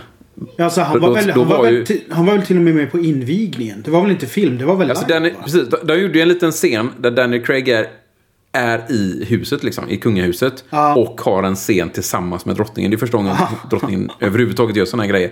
Och sen får man ju se dem, följa dem då, drottningen är väl i person egentligen bara med i den scenen, men man, de låtsas vara drottningen, så de går liksom till en, om det är ett flygplan, en helikopter, och sen så ser man då, båda de här två, Bond och drottningen, hoppa fallskärm ner under, under invigningen då ah. och så landa, och sen kommer drottningen fram liksom bakom då, så att det var liksom hon som hade hoppat åt det, så att säga. Det var skitsnyggt gjort. Och så hoppar de ju då, då spelas ju Bond-temat och allting sånt. Jag vet inte om ni minns det från invigningen. Jo, absolut. Men jag har för mig att han var med på invigningen också. Var han inte det på något sätt? Han stod bak igen. Det kan vara så, jag kommer inte ihåg, men det kan vara så att han faktiskt förde henne fram till hennes ja. eh, sittplats. Ja, det kan mycket väl vara så. Jag, jag minns inte den delen. Jag minns just när de filmade in, mm. eller de, liksom scenen inne. Nej, kan, kan, kan vara att jag sitter och öns- önskar att det hade varit så. Men jag minns mm. absolut den här filmklippet. Jag tyckte det, det var en cool grej. Och hennes små hundar sprang väl omkring här för mig runt fötterna på eh, Daniel Craig eller något sånt där, tror jag. Hon har ju några corgis som är kända. Men hon byter väl ut dem. Varje gång de dör så får de en ny corgi typ eller något sånt där, tror jag. Inge, ja. Enke, du är inte med. Du minns inte detta? Jo, nej, jag såg inte det. Nej. Sorry, då fick du det spoilat också. Ja. Sorry där. Ja. Men, men, du, men du, Patrik, det kändes som att du eventuellt hade en take på det här med varför gunbarrelen kommer i slutet i den här filmen också. Ja, ja, precis. Det är vi ju alla besvikna på att den kommer i slutet här. Ja. ehm, och de satte ju Gunbarrelen sist i förra filmen just för att nu blev han en agent på riktigt igen, eller liksom en gång till. Det var ju, det var ju ändå befogat att de satte den där. Här så läste jag att eh, Sam Mendes ville sätta den i början. Men det fanns liksom ingen... Och det, om ni tänker tillbaka till, till hur filmen var i början, det fanns liksom inget tillfälle där det blev... Hade, det hade förstört stämningen liksom att sätta den. För att det första man ser efter, om man sätter Gunbarrelen där den borde ha varit, det första man ser där är ju egentligen Bond i, i suddigt och man vet inte riktigt och, det, och sen när man ser hans ansikte så spelas liksom precis de första tonerna i Bond-temat så. Så han kände väl att det funkar inte att sätta Gunbarrelen där. Rätt beslut hade ju då varit att inte ha med den alls. Men han, han är ju jättebond-fan, Sam Mendes själv då, så han ville väl ha med den, så han tryckte in den i slutet där, tyvärr, då jag tycker att det förstör lite grann. Men det, det är anledningen varför, varför den inte var i början. Det fanns liksom inte, det passade ja, inte. Kommer, Bond kommer gående i en, i en korridor i suddigt och sen när han kommer in i, i skärpan på, fo, på fotningen så kommer också en, ljud, en ljus mot hans ögon. Mm. Och då menar han att, att det att komma från en uh, Gunbarrel-intro som alla gamla Bondfilmer hade in i den scenen skulle bli för dålig övergång där då. Ja, precis. precis. Ja. Det, det finns ganska många inledningsprologer som har gått över från en Gunbarrel och Bond. Ja, alltså, utan, att, utan, att, utan att det är ens, man ens har tänkt på det någon gång som ett problem. Nej, det, det känns så otro, otroligt, otroligt överanalyserat istället för att bara göra som man alltid har gjort. Bara slänga den först. Alltså, det, du vet, det är ju ungefär som du vet, man, man har den förgjord och så bara slänger man den först. Liksom. Det är ju bara det man gör. Ja. Liksom. Ja. Mm, jag vet. Men det var tydligen man så, så den alltid har använts. Ja, okej. Okay. Ja. Okej okay, grabbar, vi ska avsluta med att ge betyg då då. Mm. Och eh, jag hade ett betyg i mitt huvud men nu har ni nästan snackat ner mig lite men alltså jag gav den ju fem av fem förr i tiden och nu tänkte jag att den skulle vara värd fyra av fem men jag, menar, jag vet inte om det är en stark fyra, stark trea eller svag fyra, jag vet inte. Jag måste smälta det. Du får börja Joel och sen du Patrik. Vad har du ja, för, för betyg på det här? För mig, för mig blir det liksom en svag trea i slutändan. Det finns tillräckligt mycket, tillräckligt mycket bra men det är liksom, den svingar åt alla jävla håll. Det är lite, lite som Casino Royale för mig. Mm-hmm. Du då Patrik? Ja, det är ju lustigt. Jag, jag gick ju in i den här podden och kände att det är jag som kommer dra ner er i skiten liksom.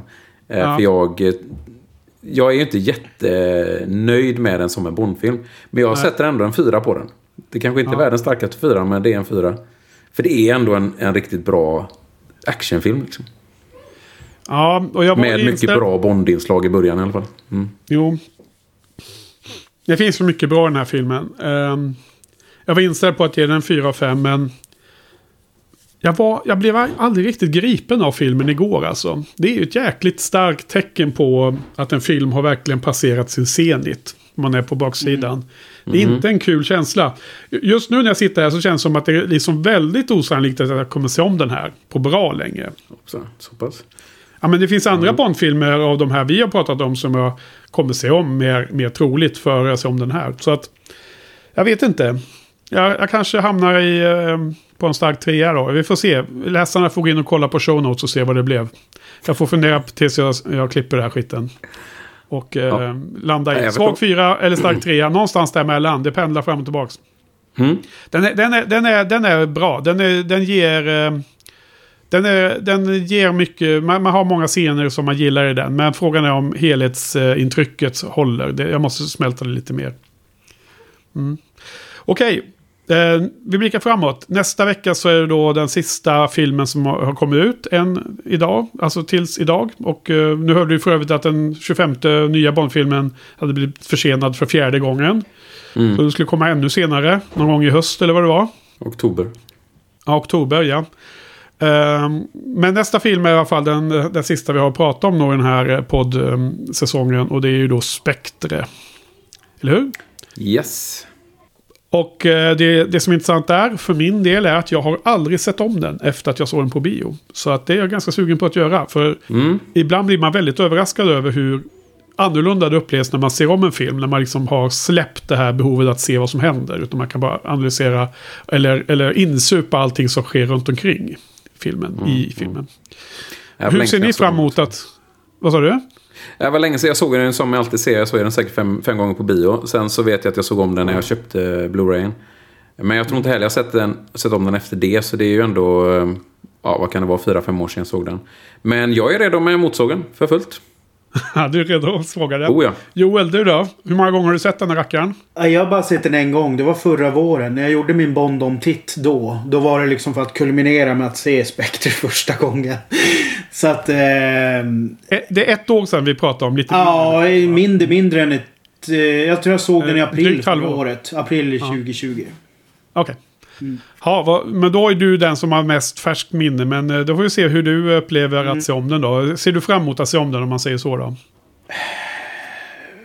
Ja, det gör jag väl. I och med att jag bara sett den en gång så måste jag väl ändå säga det. Men det, det, jag, jag tror att vi kommer ha mycket att diskutera, säkert. Okej.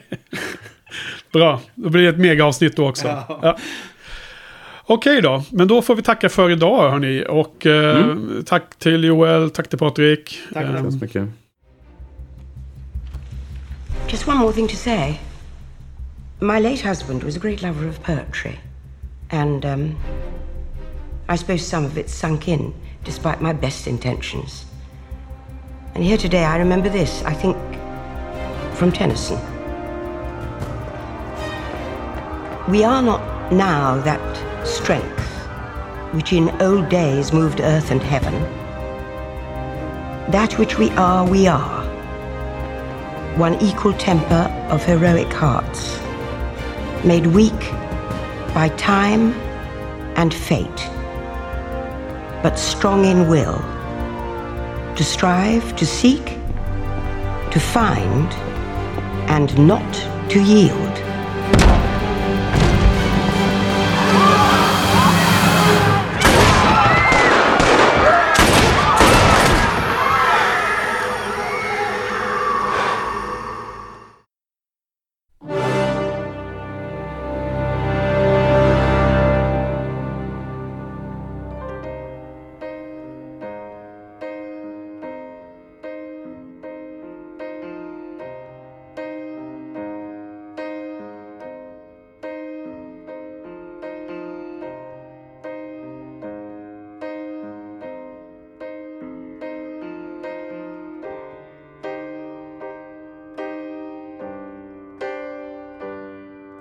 This is the end.